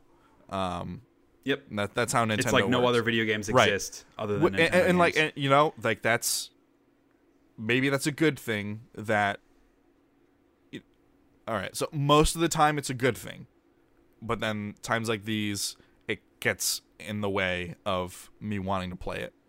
Um yeah. like hey nintendo guess what? Some other people can occasionally do things right and it's okay to take lessons from that. You don't have to be 100% original all the time when there are tried and proved tried and true methods out there Mm-hmm. um yeah so that was one of them and then the last one you and i share Yeah, which is it's de- easily my most disappointing, and I would imagine it's the same Yep. for you. And that's got to be Mass Effect Andromeda. Holy Yeah. shit! Holy shit! What a complete train wreck in every single meaning of the phrase. Like there is nothing about Mass Effect Andromeda personally that I think is good. A lot of people defend the combat. I think it feels way in- but I think it's than bad. any I think it's Mass terrible. game. I agree. I think it sucks. There is literally nothing about this game that I think is good. Um, I think the It- right such a writing is horrible. The characters are not developed well, and they don't make sense. It looks Yeah, it does not look not good. not not even from a technical side, which obviously looks bad from a technical side. But even the art direction, it's just so uninspired. They reuse so many of the pieces. It's like they couldn't fucking come up. And like the new things that they do create are just iterations on the things they did before. It's oh man. Um, the shooting movement it's floaty. It's not snappy. The cover system is I agree. broken in a lot of uh, in a lot of ways. And the way the jetpack works, like it's so Yeah. glitchy. I, I jetpack through things all the time. It just doesn't feel good to move Right. in that game. um, there's no satisfying ending because they were anticipating it being a new trilogy. Or I mean, I, I finishing in tell you that. DLC. I well, I I just from what I, I've I came nowhere near Yeah, the ending. me Yeah, neither. I, I played I played that game for over thirty hours, and like man, it, and the whole time I was just like, please, please get better, please get better, please doesn't. get better. From j- right from the jump, it was uninteresting. The main character's so fucking Yeah. boring. None of the new companions are interesting. Man, it is it is one of the most disappointing games I have ever played. When it comes to my expectations and love for a franchise in particular, to how I feel about the actual game, it is one of the most disappointing video game experiences of my life. Mass Effect Andromeda. there's a big so good on you, yeah, EA. there's a big meme going around uh, the giant bomb community because during the game of the year deliberations, Brad leans really close to the mic Yeah. and goes, "They they killed Mass Effect." and uh, they've like people have spliced that audio into a whole host of wonderfully created uh, gifs and videos. Um, uh, and that might be the best thing about Mass Effect Andromeda was when Brad said that, that and the community that? made all that stuff. oh, that's terrible. But he's right. He, they, will not literally another- killed, like not for a long I mean- time, if ever.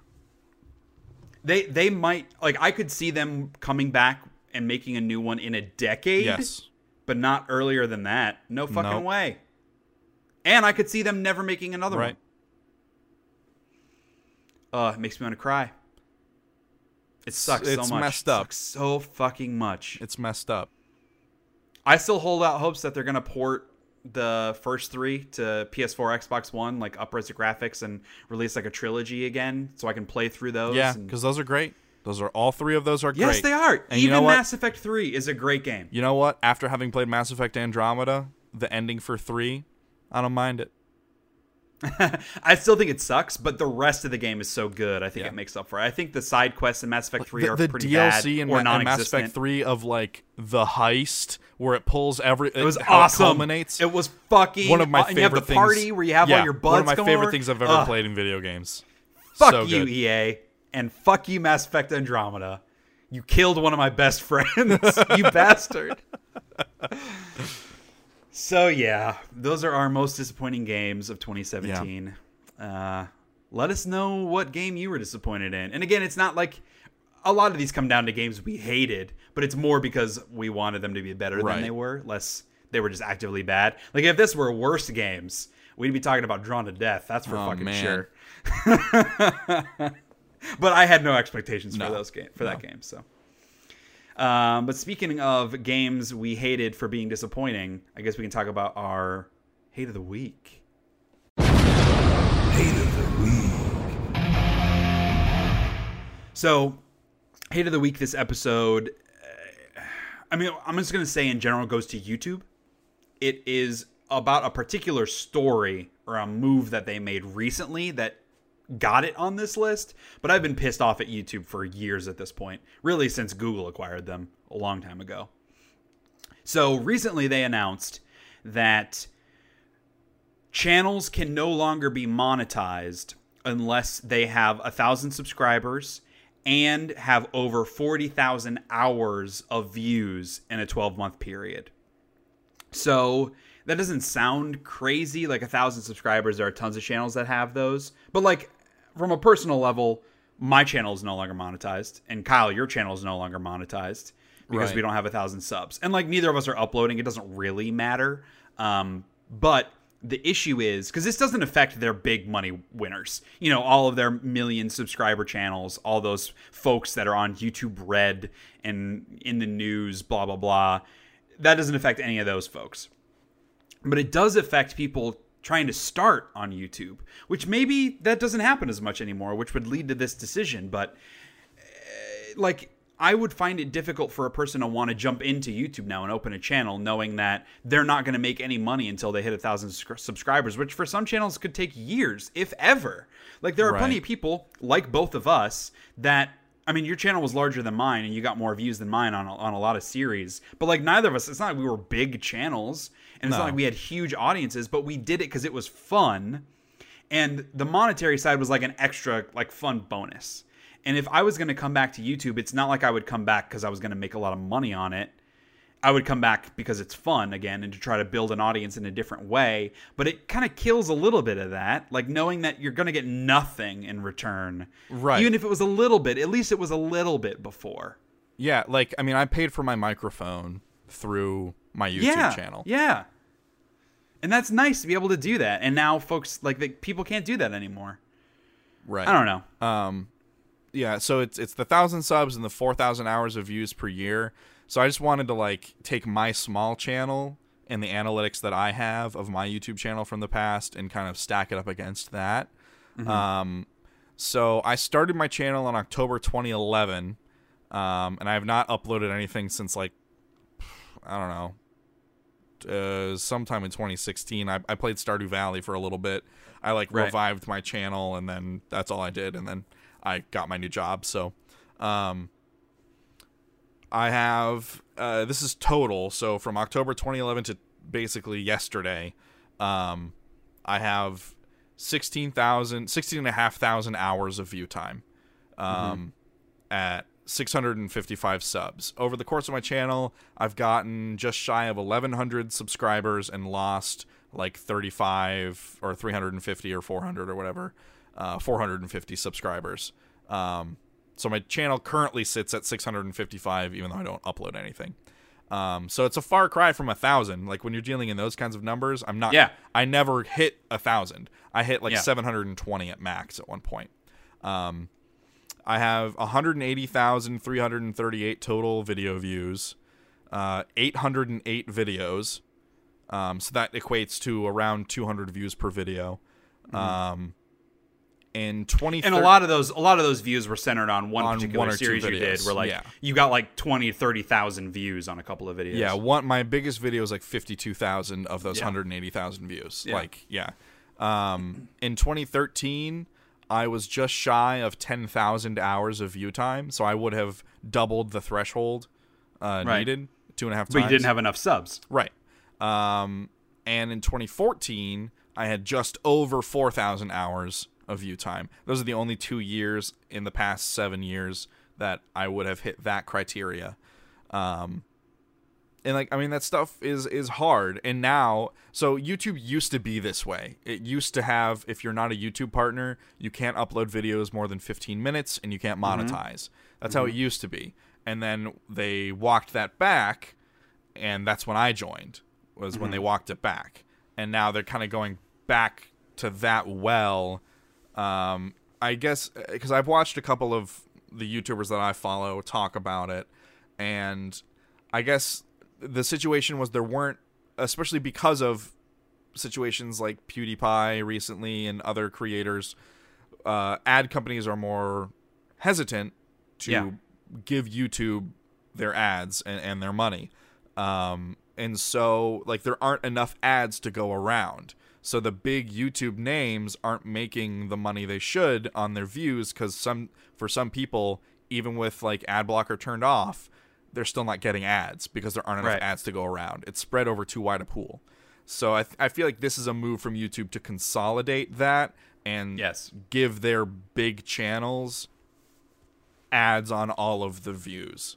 And make it easier to like control Right. not literally control, but like to know mm-hmm. which channels are having. Because like right now, Exactly. I, I would imagine the percentage of monetized channels that are under a thousand subs is way more than the monetized channels that are above thousand subs. I I, would I guess all that to say, I bet you there are way more channels with less than a thousand subscribers than there are channels with more than a thousand. So by cutting out those less than a thousand, it makes the the the number of channels they need to monitor for bad content a lot easier. Like I totally get it from a business perspective, and it's their platform. They can do whatever they want. I've been on a soapbox many a time saying about all these YouTubers bitching about not making as much money as they used to on YouTube. And my comment is always like, the second you put your money in the hands of some corporation that doesn't give a shit about you, that has nothing to do with your work performance, it's all based on their analytics, how they are surfacing your content to others, that's your own fault. Like I still firmly feel that way. If it's unfair, that's one thing. But just to be like YouTube changed their algorithm so I don't show up in searches as much anymore. That sucks, but again, that's like they're allowed to do it. It's their platform. This is purely something where again, it's their platform. I totally get it from a financial and a business perspective. It still just sucks. Yeah. For new people especially wanting to start on YouTube cuz it's a fun thing. Like that's why both of us did it and like watching you go through it is what inspired me to do it because it seemed like like one it was just a fun fucking thing to do like an excuse to play video games that felt productive And develop a new set of skills. yeah yeah it- yes that was the biggest thing for me is like i can work on my public speaking i guess you would say it is and then like video editing audio editing uh, graphics photoshop like i worked on all of those things and it's not like i'm an expert in any, any of them but i can do them now and it's because i started experimenting with it on youtube and i feel like it's going to kill a lot of that for other people because they know that they're not going to get anything in return and that's that's Right. just a shame Um, and the really annoying thing is because like I haven't been uploading, but I've been making like fifty cents a month just on old videos Yeah. and stuff. and so my Google AdSense is currently at seventy six dollars, and Google AdSense has a hundred dollar threshold, so you can't get paid Right. unless you hit a hundred dollars. And now that they're killing monetization, you'll never see I'll that. never see that hundred dollars come to me. I'm at i'm at like $89 Ugh. so yeah Jeez. yeah so i'll never get that So what I'm saying is I need to quit my job and jump heavy back into YouTube to get the threshold and uh, get my hundred dollars back. Yeah, and then you'll quit. Right. Once you get to a thousand subscribers, Right. then you quit again. Yeah, Yeah. totally. Seems like a good use of your time. yeah, But yeah, I mean, like I could go on and on about different things YouTube has done to like how they change those algorithms, how the comments work, thumb up, thumb down, like all that stuff. Every it seems like every time they make a change, it makes the platform worse. totally. So it sucks. It I don't sucks. think anyone there knows what the hell they're doing. Yeah, it is fucking crazy, dude. YouTube is the second biggest search engine on the planet. Second only to Google, who owns YouTube. Right. You'd think they'd be able to figure this shit out. Yeah, It's But- it's just like and much like EA, the decisions they make make sense from a business perspective, some of them. But on the whole, they just always seem bad for their content creators, which are the pers- the people earning them the money. Without content creators, YouTube is nothing. And two, for the users, like bad decisions for the daily users. Like Right. when they implemented the fact that you had to have a Google account in order to have a YouTube account, like that's just like a shitty user experience thing. yeah, And so, so because of that, a lot of people didn't want to open a Gmail account, so they're just using YouTube not signed in. So that affects the analytics poorly for their content creators. It negatively affects their revenue and like recommendations. It's like I, I don't understand. I don't. I don't get it. yeah, And we were talking about this a couple days ago when we were brought up this topic. Like someone else needs to come on now. Another yeah. kind of another video platform, streaming platform needs to pop up. I'm not sure that it's possible at this point. Like it seemed like Vimeo might be that competitor, and they certainly haven't been. It seemed like Twitch would come in a big way, and like they have, but it's a completely different Yeah, kind of thing. Yeah, Twitch fills a different niche. I just I don't know at this point if there is another thing that can take on YouTube, but I certainly hope one comes because that competition. I mean, competition breeds innovation. It's a, Yeah. an age-old phrase, and hopefully that it's good innovation. yeah, whereas it has not been in the past. But like I've been seeing an increasing number of the YouTubers that I follow um, getting Patreon accounts Yeah. because their Yeah. I mean their ad revenue is just so low from YouTube trying to get its shit figured out that um, they have to find money elsewhere. Honestly, I would much prefer that. Like I would much prefer to have YouTube just be the host site for the videos, and mm-hmm. I just I like if Patreon had a better curated list of people like I could follow and just mm-hmm. get like a feed of their videos, and it I I like either they're embedded or they hyperlink out to the host site like a YouTube or a Vimeo, like that would be better because I find the people, you know. But then again, you know, Patreon doesn't have a great system for suggested videos and Right. and, and showing that to you. So, and I mean, it's that would all- be like it's like a la carte a la carte television. The way that it's it's moving towards like Yeah. there you have the main platform YouTube, but you can pick and choose which channels you want a la carte. Right. and it's a little more expensive that way, but. It allows you to pick which content you want to watch. I think that totally makes sense. Yeah, but- the problem but is like it's- the percentages there. Right? And Like it- what what what is YouTube's cut? it's difficult to w- when you have a system like that it's easy to fall into a narrow scope of channels and things and then you're not Mm-hmm.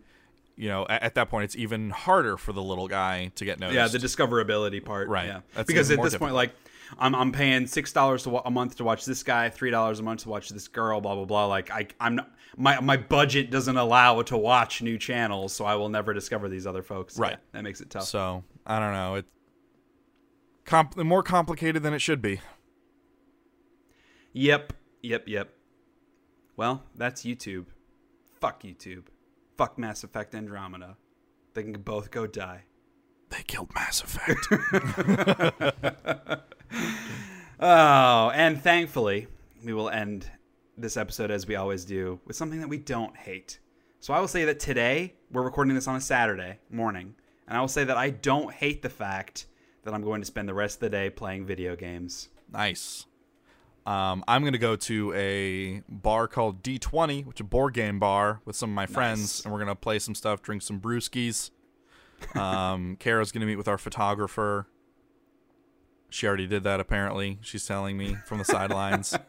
you already did? Oh my god, it's one o'clock already. You're like dressed in every. Oh man, I like. I haven't showered. I I've been doing this all morning. I'm right there with you. Yeah, so we need to like get clean.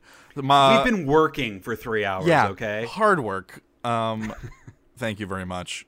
Um, so today I don't hate the Adventure Zone podcast because they're doing. Uh, Griffin is doing his little mini story arc right now. Oh, it's like- nice. it's like the monster. Of, he's doing like a monster of the week setup, and the, the characters that all of the other McElroys have put together are phenomenal, and he's putting them through this like really fun, uh, this uh, this really fun, quick, uh, like quick witted um, um piece uh, story and there was a really funny interesting reveal at the end like i was so i was doing dishes earlier and i had my sweatshirt on this was last night so not earlier last night uh, i was doing dishes with my sweatshirt on and i had my phone volume all the way up and i stuck it in my hood so that I could so that I could listen to it while doing the dishes, which was kind of a stupid thing that I did, but it You worked. need to get one of those well. like you need to get one of those little like Bluetooth speakers. I have two. yeah, but I I use that all the time. I own sweatshirts already, Oh, and that's free. So but that's good. I, I'm glad that they moved on to his thing. I need to listen to that because I, I Yeah. was listening to the superhero one. that one was Papa McElroy fine. did, and I listened to the first episode, and I just am not into it at all. Yeah. So I might just skip it and move on. Since you totally moving on to the next can. thing. You don't need to. So. And so they did the setup episode for it, and I think they're on episode two of the actual story. So I think there's three episodes of Griffin's thing right now, and it's a lot because of fun. man, the Adventure Zone, the balance arc, that first Man, arc, like I don't- oh, It was it was like three years of Yeah. biweekly podcasts, and that's like one of the most amazing things. I fucking loved every second of that podcast. Me too. I could not. It maybe it was one of my favorite. It maybe got up its week. ass. It got up its ass a little bit towards the end. Maybe a little too much fan service, but it was like it was Yeah. well, it was well done. Right. And so once they started these new arcs, I was totally on board. I really like these guys. I think they're funny, and especially uh, my fear was without Griffin as the DM, he was the the mastermind of all Right, this. he's and so without good. him, I was afraid it just wouldn't work as well. And that fear was confirmed once. What's the What's the dad's name? I can't remember his name. I don't remember. Papa McElroy. Yeah. Once he did his, he's like the funny, sarcastic guy. Like he jumps in with his jokes. Yeah. And so him like leading his own story just wasn't super effective for me. Right. Um, and I mean, like they're just they're doing this right now to give Griffin time Yeah, to figure put it out. together. Exactly. Yeah. Um, to, yeah, to put they're together doing the it for fun, and may, they might use a new system for their new game, or like there might be a different DM next time. Like I, I'm totally fine with them experimenting. I'm just saying that the most recent thing I just didn't happen to enjoy. Yeah. So I'm glad that they've moved on. Yeah, and so Griffin is especially DMing this Griffin one, again. and of course Yeah. he's doing a phenomenal job. Yeah, because he's some a master storyteller. Yeah. Um, so yeah, I'm, I'm- today I don't hate that, and actually I would say every day I don't hate that. of the Sure. Adventure Zone podcast. Well, all right, that's gonna do it for this episode. Another really long one. We might we might move from a two hour podcast to a three hour podcast. I feel like we always have a lot more to talk about than we used to. Yeah, well, I don't know. Musical season's coming up for me, so I'm gonna have less and less to talk well, that's about. that's a problem. That's a problem for you. So fucking do it anyway. but uh, as always, thanks everybody for listening. And Kyle, thank you for joining me. Yeah. And um, this is the Shea Hates Everything podcast. It comes from SheaHatesEverything.com, which you should check out for written opinions on video games, movies, comics, and other shit that matters. Thank you all for listening, and we will see you in the next episode. Peace out.